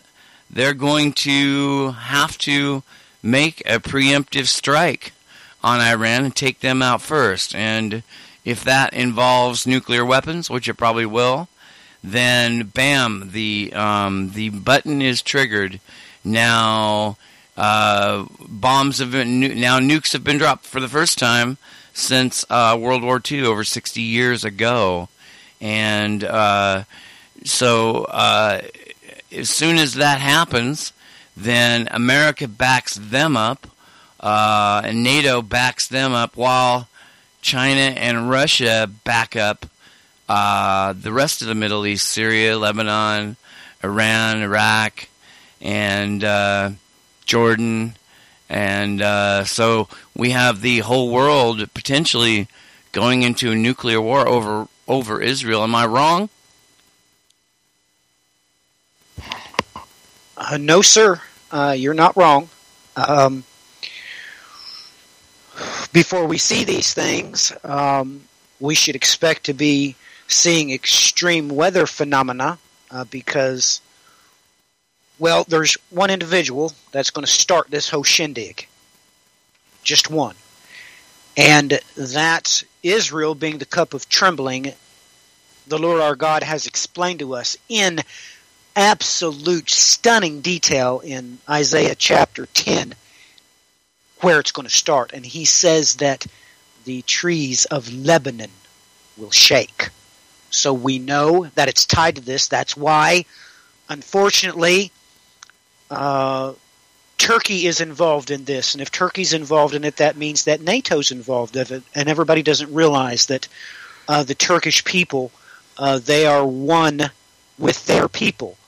And yet, uh, this is a very treacherous bullet in our magazine, ladies and gentlemen, because if Turkey does something and causes a tit tat uh, there with Israel, it's going to be game on, baby, uh, because he is going to come. He is the Lord's hammer. This is going to be worked out, and the Lord is going to drag him along. It's going to be an utter defiance of the one that he follows. That is why they come down Jacob's ladder. And that's when it's game on. Uh, you need to understand that the treacherous is going to be very treacherous. He's going to go against the will of the entity that runs this planet. Uh, everyone knows him by the name of Satan, uh, or whatever else name you can come up with. He is the dragon and he's going to come down and try to stop this because he knows full well what's going to happen when he does. And well, the Lord God is going to do exactly what He said and catch him in a snare. Um, these things are going to happen, just like God said, and it doesn't matter what we think. It doesn't matter what the Catholic eschatology teachers say or the Protestants. Uh, these things have been written down. They're going to happen as a matter of fact, you can bet your bottom dollar on it, and as soon as it does, it's game on. But if the Lord is with you, with you, the Lord remains, no matter what. No matter what happens. Now, there's going to be a time of testing as these mechanical things happen, and I think I've talked too much. Uh, sometimes I can overwhelm people uh, emotionally, and I just dumped a whole lot on your head with Venus. But uh, some things are going to be happening to you physically uh, while the war ensues because they're not going to like it that they've been caught in a snare, and they're going to try to go back up Jacob's ladder, and you you're going to see that with your your eyes. But the mechanical things that's going to be happening to you and to this planet, I'll just let Brian uh, Brian tell you. He's well versed in it, and I think maybe I've said a little bit too much. Like I said, uh, I know that what I'm saying can rattle people's uh, cages just a little bit if they're not ready for it. Uh, so, Brian, why don't you jump in here and take over and let everybody know uh, just exactly um, how this time is going to be physically uh, for us as the war is ensuing in heaven, uh, both on a spiritual level and certainly uh, on a planetary level as well. Well, uh, mean, one thing we know for certain, the Bible does tell us it's going to be as the days of Noah during this time. And, you know, this is something that you've tried to explain, I know, several times. And, you know, people have to understand that through what it states in Isaiah 38, verse 12, that Jerusalem is going to be reset back to the navel of the earth or the center of the earth, dependent upon your translation. And that this is going to put the axis once again up and down. But as you explained during this time frame, you know, when you were explaining this earlier, that with the eagle's wings, the host cannot be in two places at one time. And this is where things end up becoming a portion of what is explained in Daniel with the 1290 and the 1335.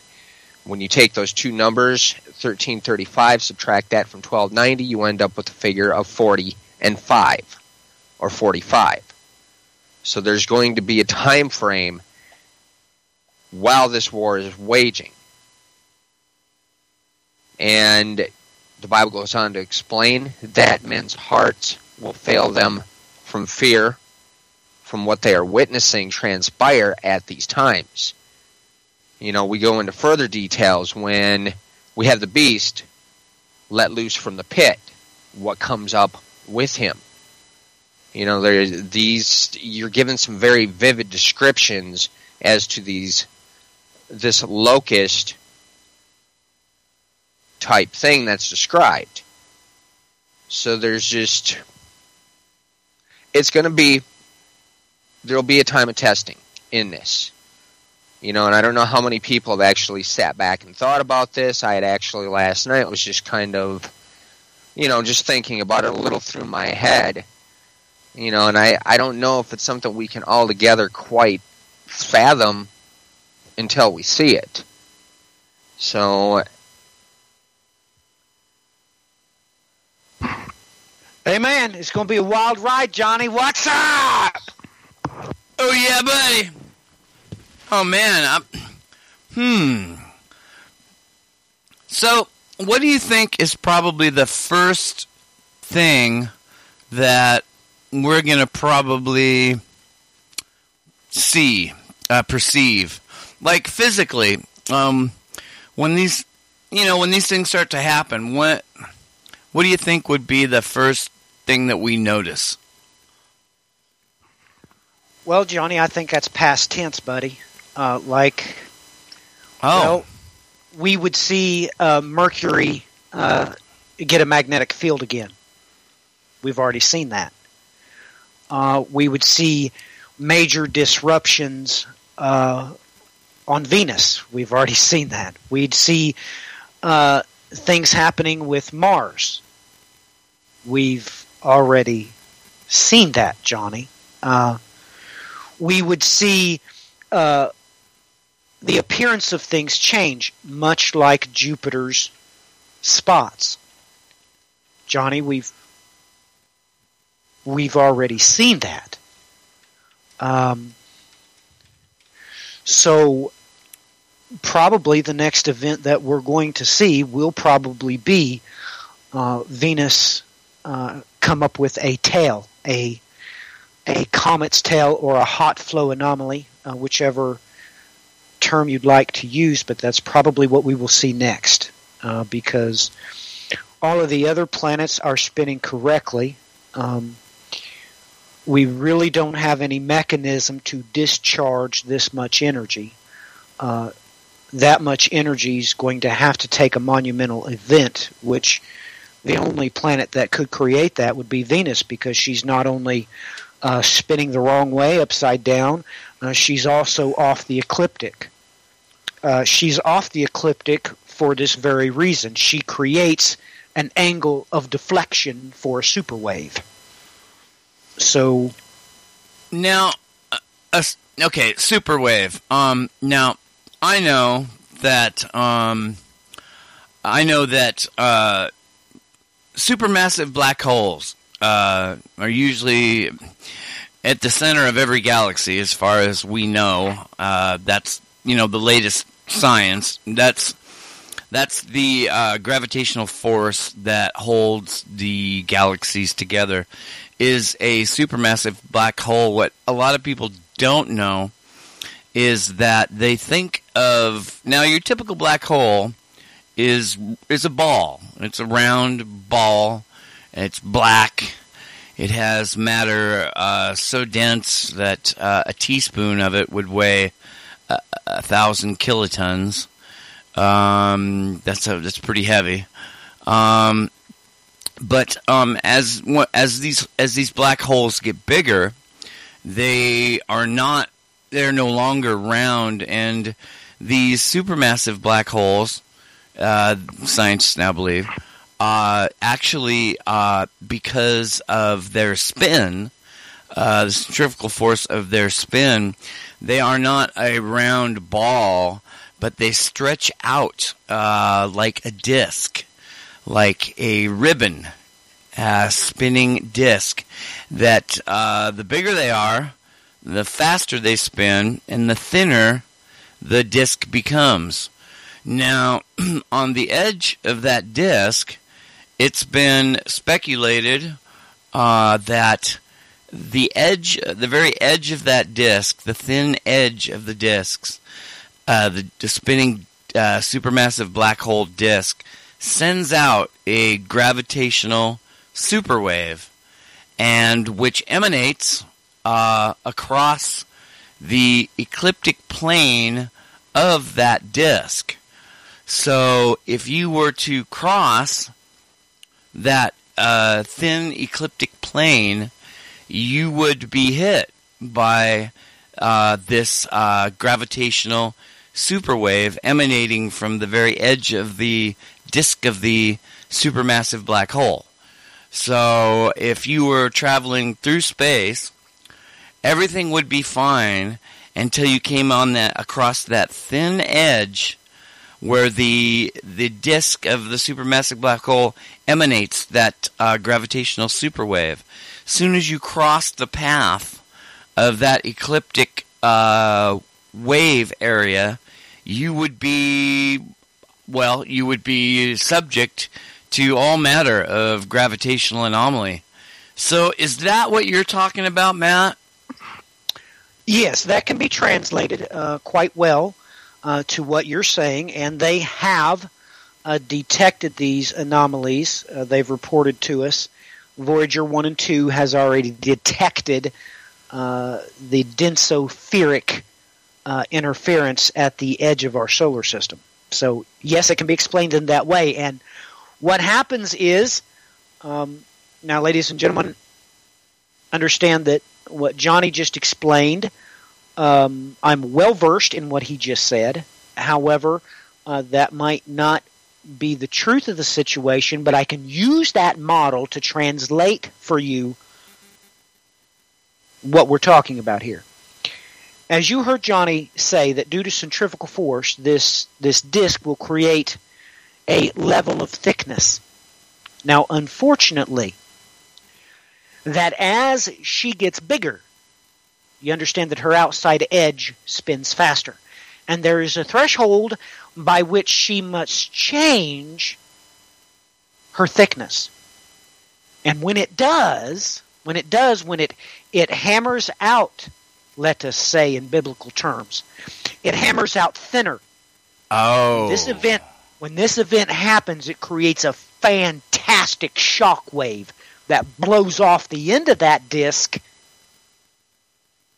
into anything it might encounter. Along the ecliptic Okay. of it, along the Along- from, from the edge. That's right. Along the edge of that disk. Uh, this is an event that must take place because, well, it is matter. So when you have a physical aspect to yourself and you're underneath a centrifugal force and density and speed, these events must take place. You, you need to understand that Johnny is correct in their theories that it was a ball and then it flattened out a little bit. Well, you need to understand that it's so dense and underneath so much incredible stress and strain that this pops. And that creates a super wave. And then it'll spin, spin, spin, spin, spin. It'll change its velocity. And then after, you know, uh, a certain amount of time, it's reached that threshold where it's got to get thinner again. Uh, so now it looks like a, a, a ball that's really flat. Well, that's a jump. That is a hammering action, as the Lord our God tells us. Okay, so uh, when this happens, it creates a shock wave that is that is a super wave. And um, now, after this happens five or six or seven times, then you get that infinitely small or, or thin disc that Johnny was talking about. But this, it, it, it doesn't go from being a ball to being a, a flat disc all in one motion. It's hammering motions. Um, well, it's kind of like blowing out your tire. Uh, it's an event that happens in one moment in time. It does not do it gradually, uh, no more than we can do it gradually. Uh, that is why the Lord our God tells us beforehand uh, that on the great day, um, He's going to save us all. Uh, we're not going to endure a worldwide flood this time because He has a mechanism to take care of that. Uh, this planet will be split through on one side. Um, so that's what's going to help us relieve that pressure. And, and don't worry about it. Um, you're not going to die. Okay, so uh, that sounds a little bit scary, but it really it's like volcanoes going off. Okay, that that that actually helps you. Um, the core of this planet is getting really hot, really fast, and uh, the Lord's just uh, doing this gradually for us by way of venting that energy uh, through the volcanoes. So understand that when this event happens, when it, it goes down to the next size, it becomes bigger around, but it becomes thinner, as Johnny was talking about. That creates a shock wave of fantastic power uh, that emanates uh, throughout space along the ecliptic plane. Uh, that's why um, well, I'm sure everybody's seen pictures of the Milky Way. It looks like a disk that's spinning. It looks just like our solar system. Uh, this is the mechanism uh, by which God has created to protect us and uh, how we are able to exist uh, in this stasis field that you and I know as life. Um, it's just ways that He protects us, and uh, these events can have serious ramifications on this planet and especially on the timeline. Um, you will take note that uh, if you've ever dealt uh, with mechanical sciences, uh, you will know that when a particular object has a certain density, uh, let's say rubber, um, quite a lot of testing is put into tires because there is a threshold of centrifugal force that if uh, they do not reinforce the tire well enough, you'll have an event and the tire will simply fly off the rim. So these thresholds are known inside of creation. And when we have these popping events, you have things that God has already told you about. Okay, He's already let you know uh, some of the things that can happen during these events. One of them, if you happen to be on the uh, perfect spot, it's going to scramble your brain. Uh, you know of this event to be uh, the confusion that took place of Babel. Uh, you do know that the Lord your God told you well ahead of time that he himself came down. Okay? But you yes. need to understand that the Lord your God also told you that he rides the cloud. Yes. Okay, so Johnny, he really told you what he really did. And what happened there at the Tower of Babel is that we encountered uh, a super wave and it short circuited all of our brains.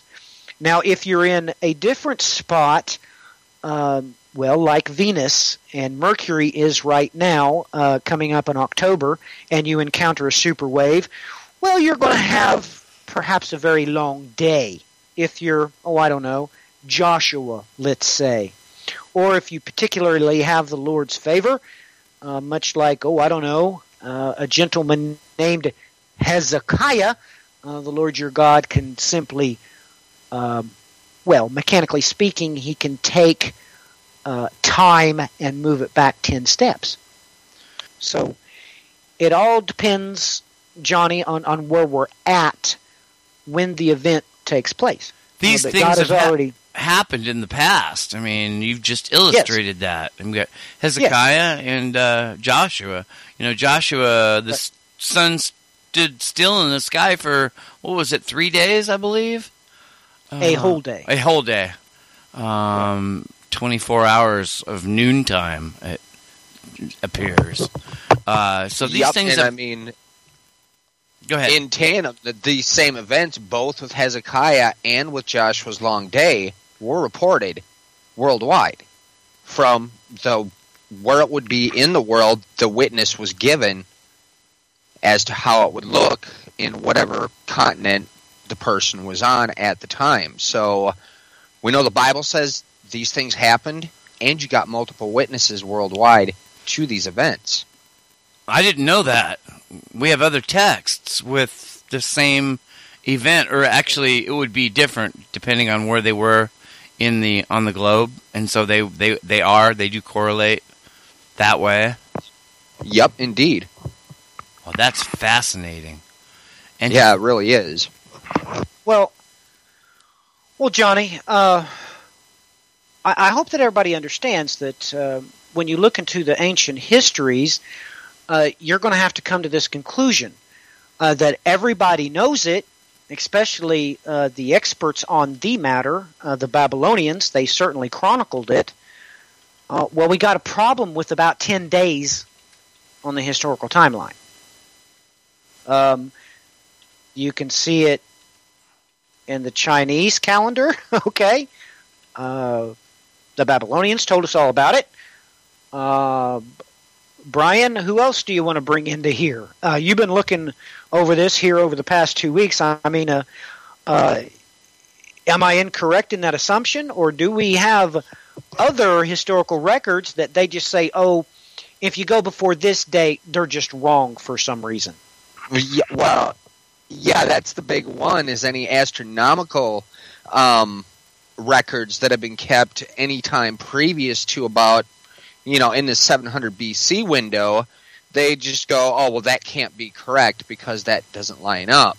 And as you start to look more and more and more into the calendar itself, you start finding out that worldwide, the uh, it was switched at that time in 700 BC, and the actual term calendar comes from a Roman, um, basically something that Rome was doing at the time, where they were calling when the new moon would appear, as they were trying to realign this. So it gets it gets real interesting the more you start digging into just these various aspects of these different um, as I've been calling them, cyclical events throughout history. It just worldwide, you continue to get the same witnesses as to what they would have looked like on their portions of the world, and these things just hand in hand every time back exactly what the Bible said. And you know, the deeper you dig into history, into archaeology, etc., the same things just keep turning up over and over and over again. uh, we are without excuse, aren't we? Amen. Amen to that. stuff is wow this is uh, incredibly obvious now would i be correct in assuming that these types of events uh, have not happened uh, for a few thousand years would i be correct or incorrect You would be correct if you believe the Bible. And the last time this happened, chronologically speaking, would be Hezekiah. That's the last time it happened. Uh, when you go back to that point in time, like Brian just said, uh, you have anomalies in the all the calendars on this planet. So you can literally take all of the calendars on this planet and look for this date, look for this event when everybody says, uh, wait a minute, we need to realign things, something's going on here. Uh, just take note that the Lord your God told you way in advance, uh, before you knew anything about the Assyrian calendar or the Chinese calendar. Uh, God told you about Hezekiah, and now you know why it happened. Uh, because the Lord, well, He's God, and Hezekiah uh, came before him and asked him, and the Lord just does what he always does. He has compassion on whom he has compassion. Uh, he has mercy on whomever he has mercy, and he can answer whichever prayer that he sees fit. Uh, so now you know why uh, the Chaldeans, in their expertise, uh, chronicled this, and the Chinese and, and everybody else, uh, the Mayan, the Aztec, take your pick. Uh, it's common knowledge uh, that the difference between the Mayan calendar and the Aztec calendar is not only time, it's not only distance, but it's the difference between a 360 day calendar and a 365 and one quarter day, as the Aztecs had to correct the calculations. And all of this, all the Aztecs' trouble trying to work these things out, was all because the Lord, our God, showed favor to one of his servants that just happened to be named Hezekiah. Uh, so make no mistakes. Uh, the Lord, He is exactly who He says He is. And if you tickle His ear and uh, He feels like um, stopping time uh, for you, uh, He's just going to do it because, uh, well, it's His. He can do whatever He wants. But He's told us these things so that we'll know full well in advance and that we won't be afraid of what is to come. You know, because I'm sorry.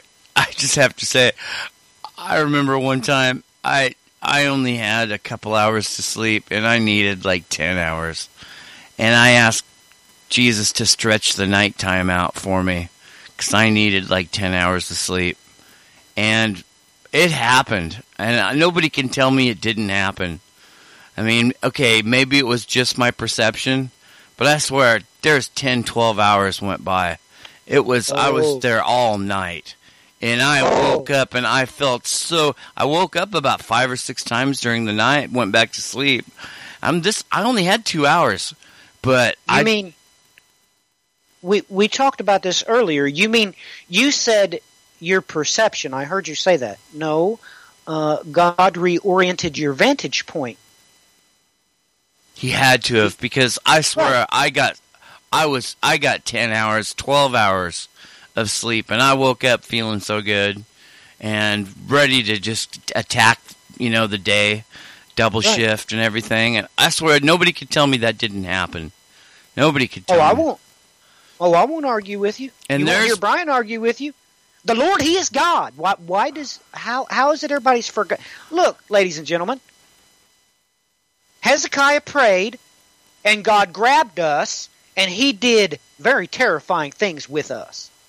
And Johnny, uh, he prayed to the Lord his God, and I hate to tell you, but um, we talked about this about an hour ago. Uh, the Lord just said, "Ah, you know, Johnny's a knucklehead. All right, yeah. we'll just go ahead and we'll just go ahead and change his vantage point for two hours, and he will perceive that it is 10 or 12, as you heard him say. He had because, mercy on the basest of men. Yeah, uh, because he just, well, Johnny, uh, he is your God. Right. And, and, he, Johnny, he's in charge and he loves you. Did you know that? Yes, I do. It's, it's sometimes I forget it, but yes. You know, there's always, there's also been four or five times where I had to make it to work in about seven minutes, and I and it took 20, 30 minutes to get to work, and I had I had left and came, and showed up early, and uh, you know, uh, you know, it's one of those things. If you're late, you're fired. And I prayed to God to stretch out the time so that I would have enough time to get to work, and that's happened four or five times, and nobody can tell me that didn't happen. Nobody can tell me that's a, you know, that's just my mind playing tricks on me. No way. I mean, that was impossible. So, Well, like I said earlier, uh, Johnny, are you so sure that he didn't um, change the distance? Oh, that's right. I already told everybody this. sure. Time is distance. Time is distance. And behold, the heavens have been stretched out over the sphere of the earth. So, uh, Johnny, I don't know why that surprised you.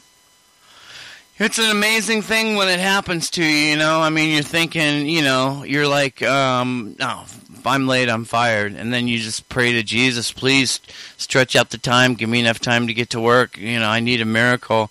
And it happens. I mean, you're so blown away by it that, you know, you're just like, you can't believe it because it's so amazing.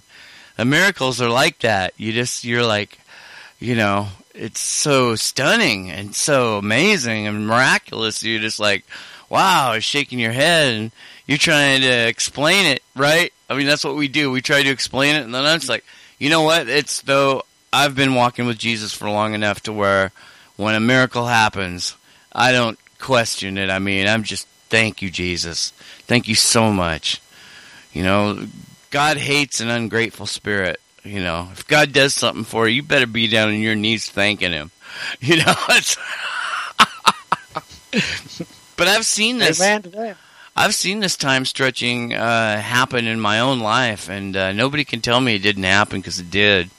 And uh, yeah, I mean, now I, I have a question, and that is: uh, Are there now? We have not seen these types of time space events since Joshua and Hezekiah.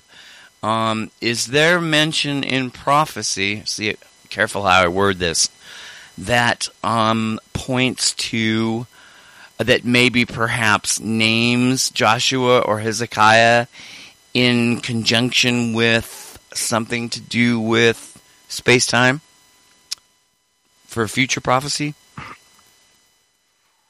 Well, I can say this. Uh, no, I don't need to say that. I was going to say duh. Um, but I'm Well, I don't know. I mean, I don't know. That's why I ask you.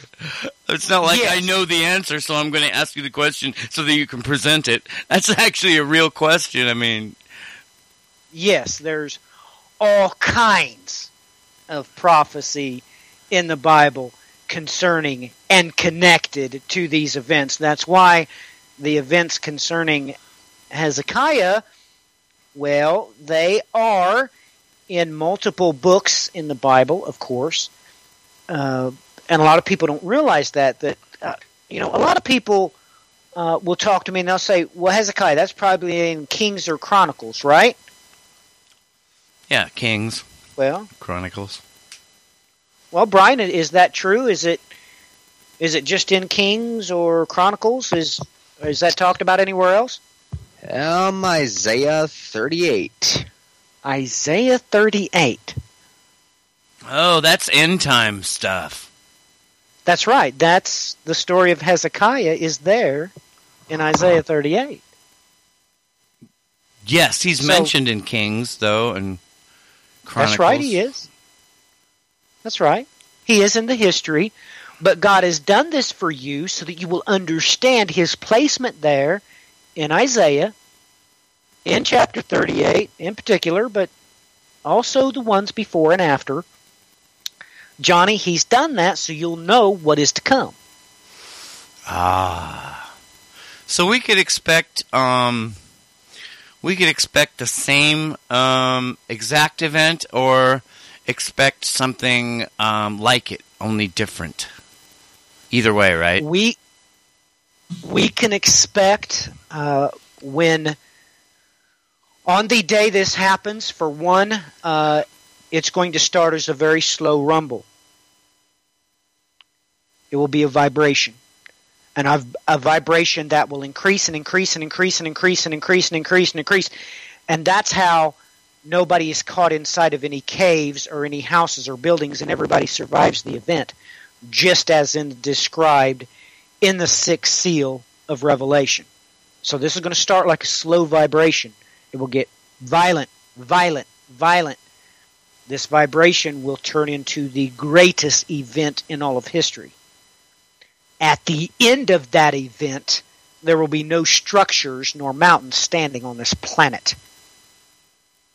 Now, this is how uh, the kings of the earth regret it after the event. They say, Man, I wish we could go into the caves now because it would smash us. So they only realize after the fact, just like the book of Revelation says. So that's what you can expect. It will start as a vibration and it will get You- worse. You were saying that everybody survives, though. Um, why is that? Right. You would think everybody would get killed.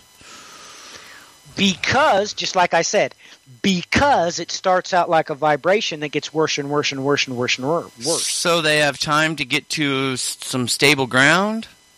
That's right. Oh, Everybody has time to run out of the building. Everybody has time to run out of the bunker. Everybody has time to run out, and it gets worse, and it gets worse, and it gets worse. You see, because the Bible is true, and it says that everybody says, "Man, I wish that the rocks could fall on us and and hide us from the face of He who sits upon the throne." So this event is going to take place. Uh, well, just like just like the Bible says. So that's what's going to happen, everybody. Uh, you'll have plenty of time to get out. Well, how about how about some pr- how about some practical advice? Let's say that we are in a building, um, or in the bathroom, in our trailer, and we feel the vibration start, and it gets worse and worse and worse. What would you imagine would be? I'm looking for advice here. A suitable place for us to go to to survive. You want to go uh, where there's nothing under your feet, like a sewer.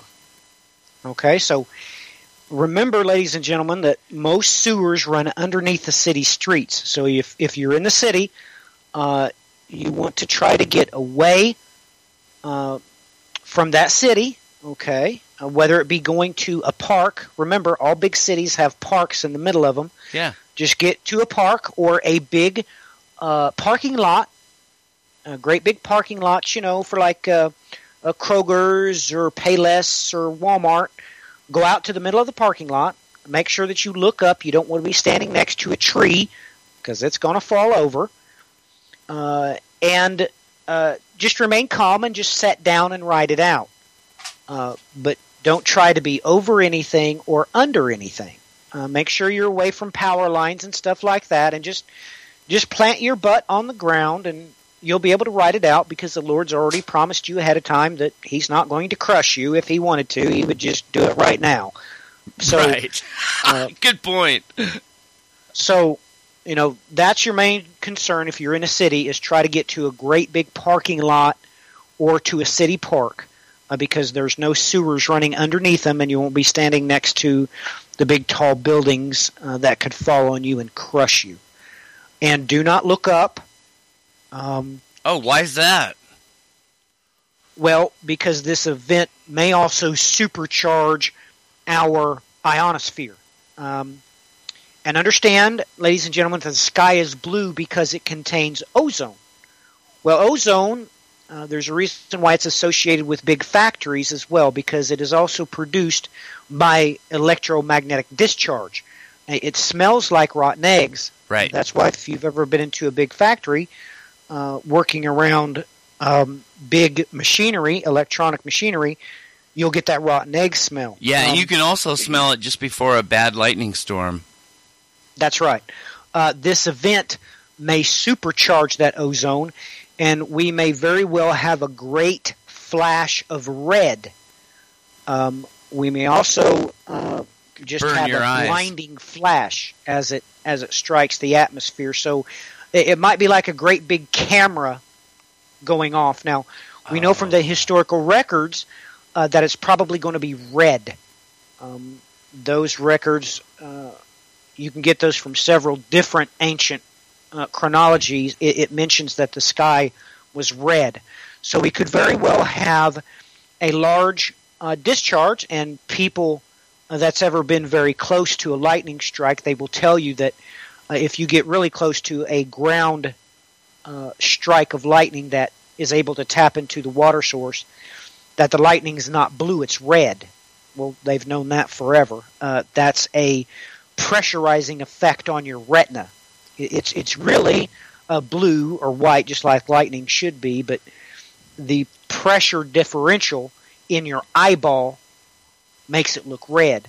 So we may have a huge flash of red, and it'll look, uh, you know, like like you're looking right into a, a camera and it flashes. Oh, Uh, so, so so try not to, you know, try not to look up, because expect it once once the vibration starts. Expect to see that flash because we've the Lord has let us know that there's going to be a, a, a red sky associated with the event, which can only lead you to a massive electronic discharge in the ionosphere. Um, but other than that, like I said, set down. You're going to get motion sickness uh, because uh, if you've ever been out on a boat, uh, they call that seasickness. Uh, but believe me, as this planet changes velocity and reorients its axis, you're going to have motion sickness, so you want to be setting down. Will uh, there be tidal waves? No, there will not. Ah, Nope. Nope. We're going through the exact opposite as we encountered when we uh, encountered the Great Flood. At that point in time, we uh, changed velocity the other direction. Okay? What happened then was we had 360 and we sped up in our orbit to 365 and one fourth. Okay? When this event happens, we're going back to a 360 day. So we're going to be uh, changing our velocity. Right now it's slow, okay, and it's going to speed up. So we're going to lose five and a quarter days. But in the flood, the exact opposite happened. The exact opposite happened, okay. So God's done this to protect us, okay. That that's why it it, it states everywhere. Uh, God goes out of His way that you're going to have an 18-hour day and a 360-day year and uh, we know what that means. It's the exact opposite. Last time something happened, and this time it's going to be just the exact opposite. And he's going to take care of that with the expansion process that I have already mentioned. right now we are um, spinning uh, at a tilt of 23 degrees off of uh, off of the ecliptic axis. Axis. Right. So will we also be tilting back up uh, 23 degrees to a right spin, a proper alignment? That's right. We will be perfectly aligned. Uh, our axis will be the exact same axis that the sun has. Right. That's what I'm trying to say. So from that point forward, ladies and gentlemen, you won't see the sun move around during the course of the year. It will go straight across the sky. Ah, and there won't be seasons then, as we know them, except for the moon will cause some type of seasonal change, won't it? Well, uh, the moon is going to speed up in her orbit, uh, even as we do, uh, as our drag is released. Um, how do I explain that? Well, uh, you know, there's air brakes on jet fighter aircraft. Well, that's what we have on right now because we're off the ecliptic, uh, because our axis is off of the sun's axis. That slows us down. It's like air brakes. Well, when we go back to the days of Noah, those air brakes are going to be closed. So we're going to speed up. And the moon, she is going to speed up as well. And she's going to go round about the planet in exactly 12 hours. Uh, we will go back to uh, Genesis chapter 1. There will be evening and there will be morning one day. Uh, transliterated, uh, what that means is you'll have um, the moon will be perfect in its orbit around us. She will make that orbit in exactly 12 hours, and every single day in that synchronous orbit, you will have a full moon uh, eclipse and a solar eclipse every day. You'll have an eclipse uh, on a daily basis because we will be in a completely uh, synchronous orbit. Um, a so- total eclipse, so uh, five minutes of darkness every day. every single day. Uh, the well, it will be bloodied, even as it's said in the scripture, Oh, and and there will be eighteen-hour days as well. Um, so, uh, oh, the this days will be shortened. Except for those days be shortened, no flesh would have been That's right. saved. That's correct. Interesting. Yes. Yes. So, uh, all these things uh, are why the Bible says what they say, because, well, the Bible does make sense. Uh, that's why God's told us these things, so we'll know ahead of time what is to come. Uh, but they can be scary. Uh, you know, it's.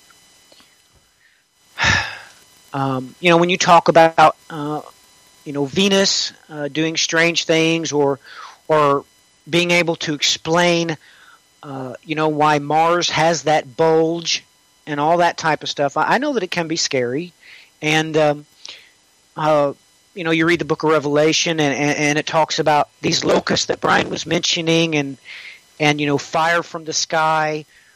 Uh, that's only going to be terrible for the children of wrath, Right. for the for the Technon orgs. the Yeah, orgs. Primus numerus will be protected. Right. Yes, they will be protected. That that's right. They'll be protected. So uh, And the only ones that have to worry about this is the children of the wrath. Right. So So the saints, Uh, the, the Christians, the believers, will be protected from this. From yeah, you'll be yeah you'll be good to go. um. Yep. You now. There's something that I've always wanted to know. Um, when you talk about this uh, realignment and this shift, you talk about the antipole to the Temple Mount. Now, is Mm-hmm. the antipole to the Temple Mount like I imagine it, where it is the exact opposite spot in the earth as the Temple Mount? Yes, the exact opposite side. Um, I've Would made that those s- uh, pictures. Would that be staying within the northern hemisphere, or southern, or would it be actually? no, that's the southern hemisphere. That's I know. the southern hemisphere. Right. Would it okay, the exact opposite spot on the globe if you stayed in the southern hemisphere or the exact opposite place on the globe? The exact opposite place on the globe. Period. Ah, Okay. Okay. Cuz I know like Hawaii and Israel are the are in the exact opposite places. If you stay in the southern hemisphere, you could poke a pin through Hawaii and it would come out in Israel. But if Right, you stayed in the southern hemisphere, not if you actually went actually the antipole, if you went exactly through the center of the earth to the exact Right. opposite spot, it would be up no, way up north. Uh, so, where is the antipole to the Temple Mount? What, what, what, what is there on the exact opposite spot on the globe? Is it an Well, it is the island mo- or a country or what? It is the most remote place on the planet. Um, they've known this for literally uh, centuries. Uh, Jacques Cousteau actually went out that way and surveyed it. Uh, if anybody remembers who Jacques Cousteau is, but Oh, yeah. um, it is out in the middle of the Pacific Ocean in the southern hemisphere. It's actually, uh, well, it's associated with uh, Primus Numerus. Actually, the uh, 144 is in there uh, concerning its coordinates of latitude and longitude. But um, at any rate, if if you look there, uh, you'll marvel that there is a skull there beneath the waves. And uh, well, that's for Big skull? Christian.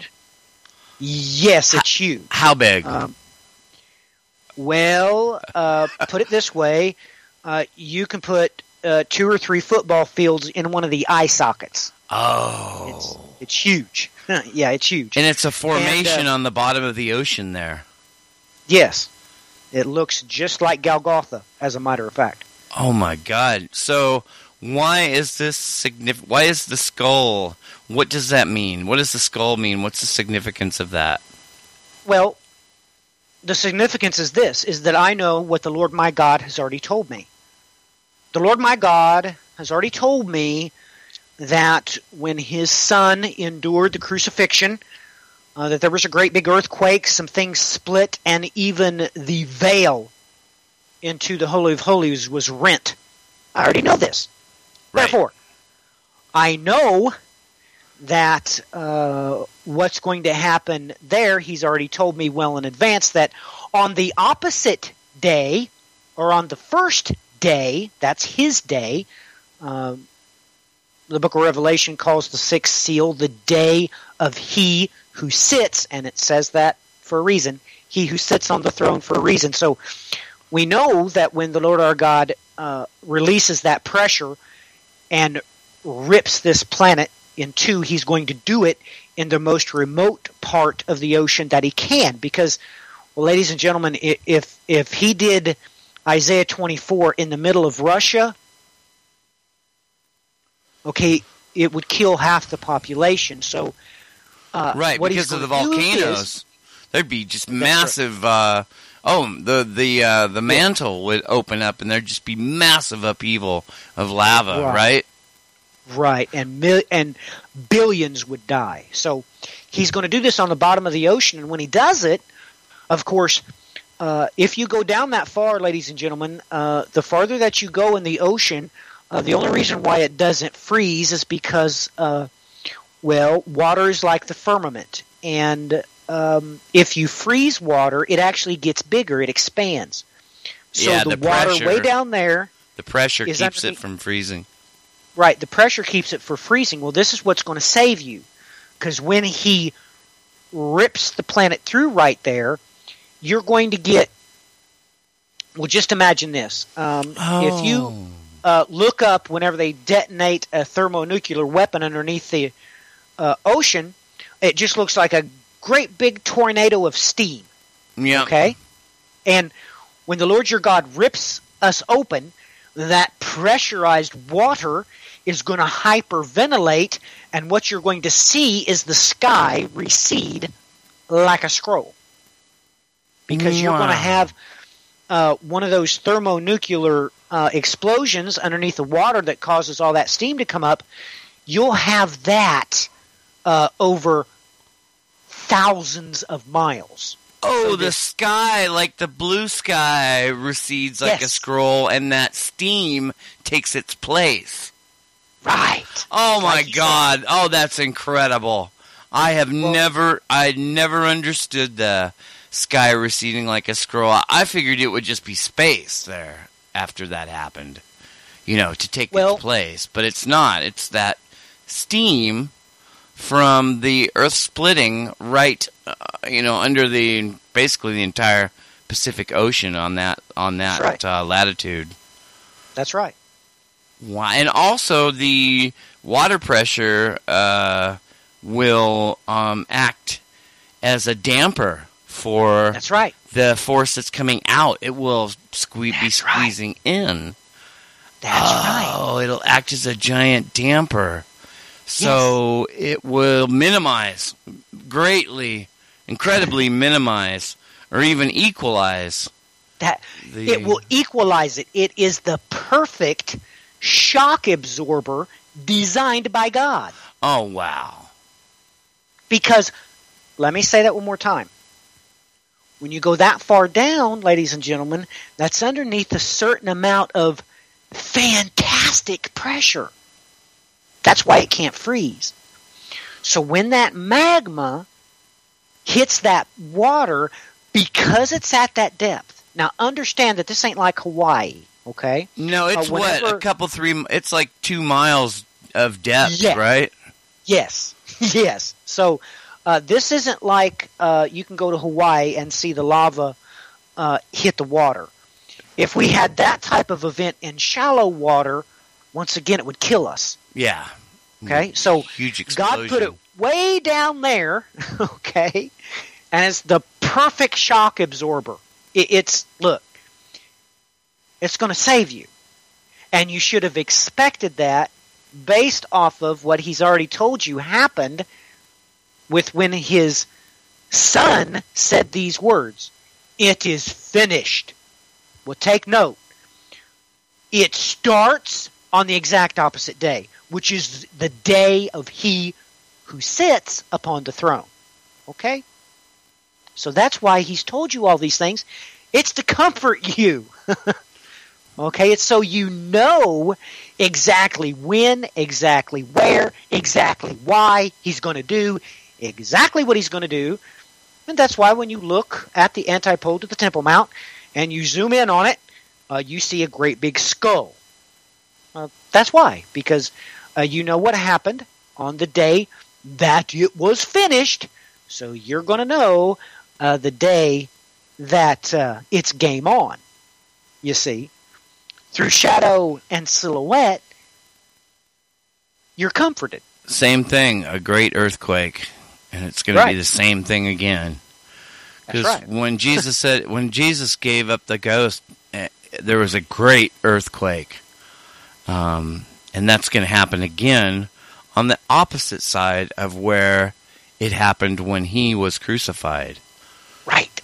Wow, that's incredible. Um, so, yeah, God is pretty amazing, Johnny. oh wow, and gentle sometimes. Amen.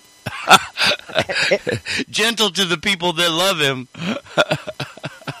I guarantee you that, man. God said nothing but mercy on me. You know, not that I deserve it in any tiny way. He has mercy on who he has mercy. I'll have compassion on who I have compassion. You know, are you out there wanting compassion from Jesus? You want some mercy? He's ready to give it to you. You know, it's uh but um, in my mind, I, I see this. I see this image being painted now, because after this great earthquake and all the buildings are brought down and all the mountains are brought down, uh, there will be a uh, there will be a population without cell phones, or you know they'll have cars but there won't be centralized government. There won't be central communication. There won't be. There will be very little communication. It'll be like uh, the uh, days of the uh, you know the messenger, the horseback messenger riders, um, and so I can see that there will be quite a bit of social chaos, and there'll be tribes running around, gangs and tribes uh, forming into settlements and nations. And I can see this would be the perfect time for the Antichrist to come into power and install his beast system on a broken world. Am I off? Uh, that's the plan. That's what it. That's yeah. I mean that That's the plan. Because it's probably right now. I mean, you look around and you say, "Well, it, it's not going to happen the way things are now." I mean, obviously, something's got to happen. Some people think that the aliens will all come down, and you know that'll be the great deception. And uh, but I've always thought um, before, at least, I mean, the alien, you know, agenda and the alien, you know, revealing and stuff like that. That all makes good sense to me. I mean, that would work too. And Right, well- you know, but before that, like back in the '80s, when that wasn't even a thought in anybody's mind, uh, there was uh, the uh, the remnants of a great cataclysm or nuclear war, and the beast rising from that. And that's Right. Which is exactly uh, what happens. Um, remember uh, what I already talked about earlier. Um, the Assyrian comes uh, because God makes him come. Uh, they actually come down Jacob's ladder to try to stop him, and unfortunately, you're stuck with him. Please understand that, ladies and gentlemen, that after this day, you're not going to have cell phones, and you're going to wish they were moon men. That's all I got to say. And you need to understand that they will be here in the flesh, just like they were before the days of Noah, and they're not going to like it. And you have to understand that they're they are going to be look angry is an understatement. They will hate your guts. Uh, they'll be able to do to you anything they want, and you don't understand what terrible is until you're in the wrong place, the wrong time. Be faithful to the Lord your God. I'm begging you. Because I know where I'm going. Okay? And I don't want to be in that place and have a solemn assembly because you were a knucklehead. I really don't. Right. Okay, so if you're stealing, you need to stop it. Okay? If you're lying, you need to quit. If you're fighting, fussing, and feuding with people about uh, the rapture or anything else, you need to quit. And you need to quit right now. Okay? Thank you. Because you do not want to be the rest of her children. You, you, you just don't want to be. Yes, while it would be nice to rule in white raiment and be a great tribulation saint, uh, to get there is one hard road, and you're better off being the bride anyway. Uh, Way better off. Way better off. Matter of fact, you'd be better off dead.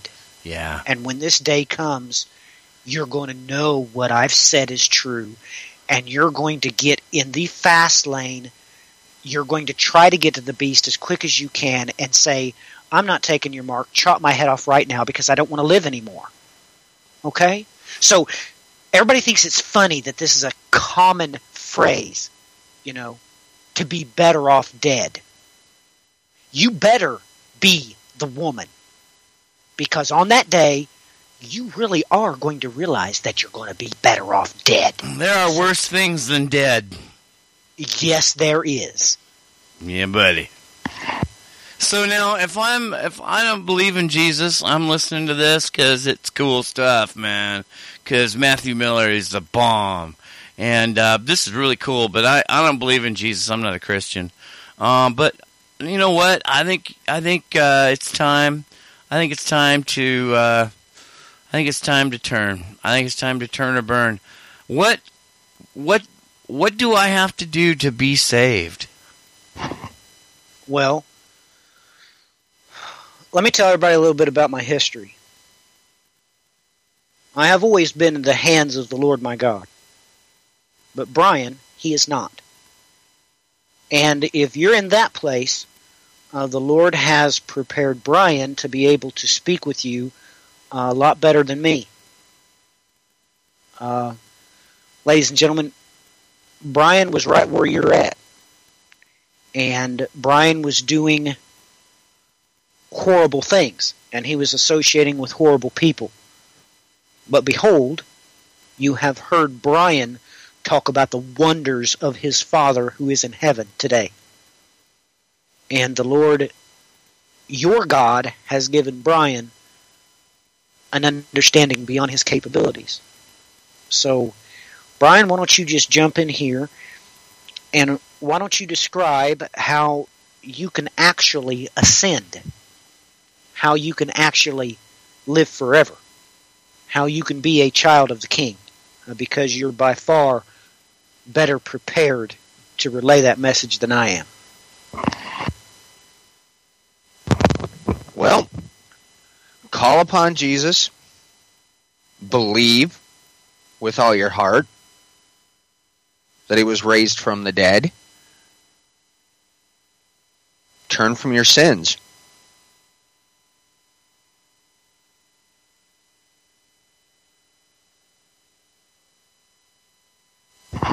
My goodness, that's easy. My goodness, that's easy. You mean I don't have to bleed? I don't have to bruise? I don't have to break?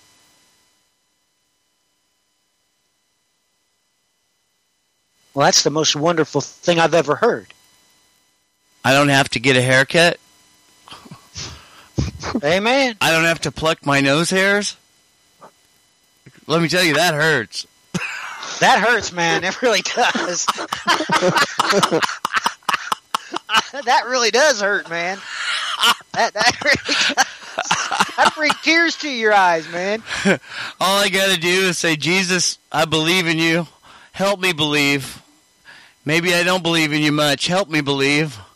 I believe that you're the Son of God. I believe that uh, you were that you were raised from the dead. I believe you died for my sins. Come into my heart. And that's it. That's it, man. And Uh, that's easy. note. I mean, take note, everybody. Marvel at this. Jesus was standing there with his own disciples, and they had one thing to say to him. They said, Give us faith. And they were sitting right there with him at the table. I'm not lying to you. They were looking right at him. They were looking right at him, and they said, Give us faith. How much more would he give to us if we asked? And he will. Marvel at that. Marvel at that. You know, I have never come across somebody who has not said that prayer. Jesus, please help me believe. Please come into my life and show your reveal yourself to me. I have never talked to anybody who has prayed that prayer and has not had huge things. Jesus come into their life in a huge way and confirm that he indeed is the king. He is the Lord and creator of the sovereign universe and uh, died for your sins. And is the only way. Is there any other way? Because I'm thinking, uh, is there any way I could, like any other way I could get to heaven besides believing in Jesus? Negative. Negative. No other way. No other way. The only way you're going to get to where you're going is to go from being a woman to becoming a bride. It's the only way. Because he is above you, he is beyond you, and he is of a different flesh than you. And if you think you can go traipsing up Jacob's ladder in the physical mechanism that you now inhibit, boy, you're dead wrong. You're dead wrong.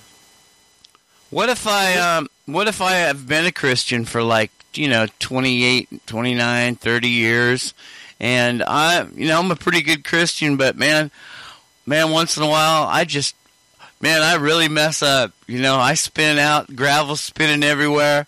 Everything's ev- the fur's flying and uh I just can't seem to get my act together. What do you what do you say to somebody like that? Same thing I just said. Eat some solid food, take a hot shower, and read Ephesians. That's right. That's right. That's all it takes, baby. all right, all right, man. All it takes. All right. Man, it's been such, you know, we've been burning this uh, session for almost three hours, and uh, it's been an honor to have you here. I'm going to have mercy on you and let you get to bed because I know you got to get up and go to work in the morning. You're a working man, you're a family man, you're a dec- you're the best Christian I know. You know, you can say what you want about Mathew Miller and his theories and ideas, but let me tell you what, Mathew Miller is a real Christian. One of those guys that you read about from time to time. Uh, somebody that uh, is there for you when you need him. And I that has been true in my life time and time again. If I get in a jam, Mathew Miller is the first one I call. So uh, I just want everybody to know that somebody who has that much, and this goes for Brian Ingram too. Somebody, some pe- people that have that much credibility as a down to earth, honest to God Christian, I'm willing to listen to anything they say. So uh, I think yeah, he deserves your respect. They, Brian and Mathew both deserve your respect, and uh, you may not agree with everything they say, but at least you should respect them enough to give ear and uh, ponder these things and see if these things are so. You know, you know, work it out for yourself. So um, I would just like to say that. Oh, Mathew. It's been so wonderful to have you here. And Brian, I love you. Thank you for joining me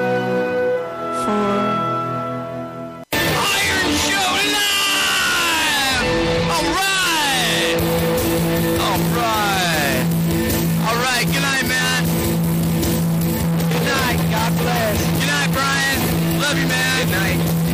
All right. All right. See you next time on the next Iron Show Live. Available on iTunes. Go to go to iTunes Fire it up. Go to the iTunes store and type in Iron Show or John McMahon in the search box.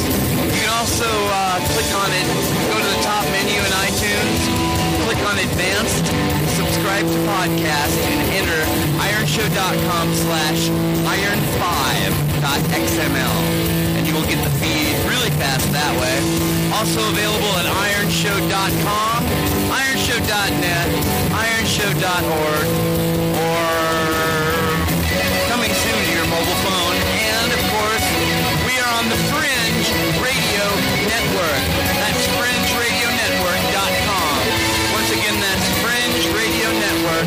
www.thebrainfuel.com. I'd like to thank producer Rick. I'd like to thank Bruce Collins. I'd like to thank Dr. Future, Peter Goodgame. I'd like to thank all my friends out there. I'd like to thank Mathew Miller and Brian Ingram for joining me tonight. Let me tell you, man, Johnny loves you. Next time.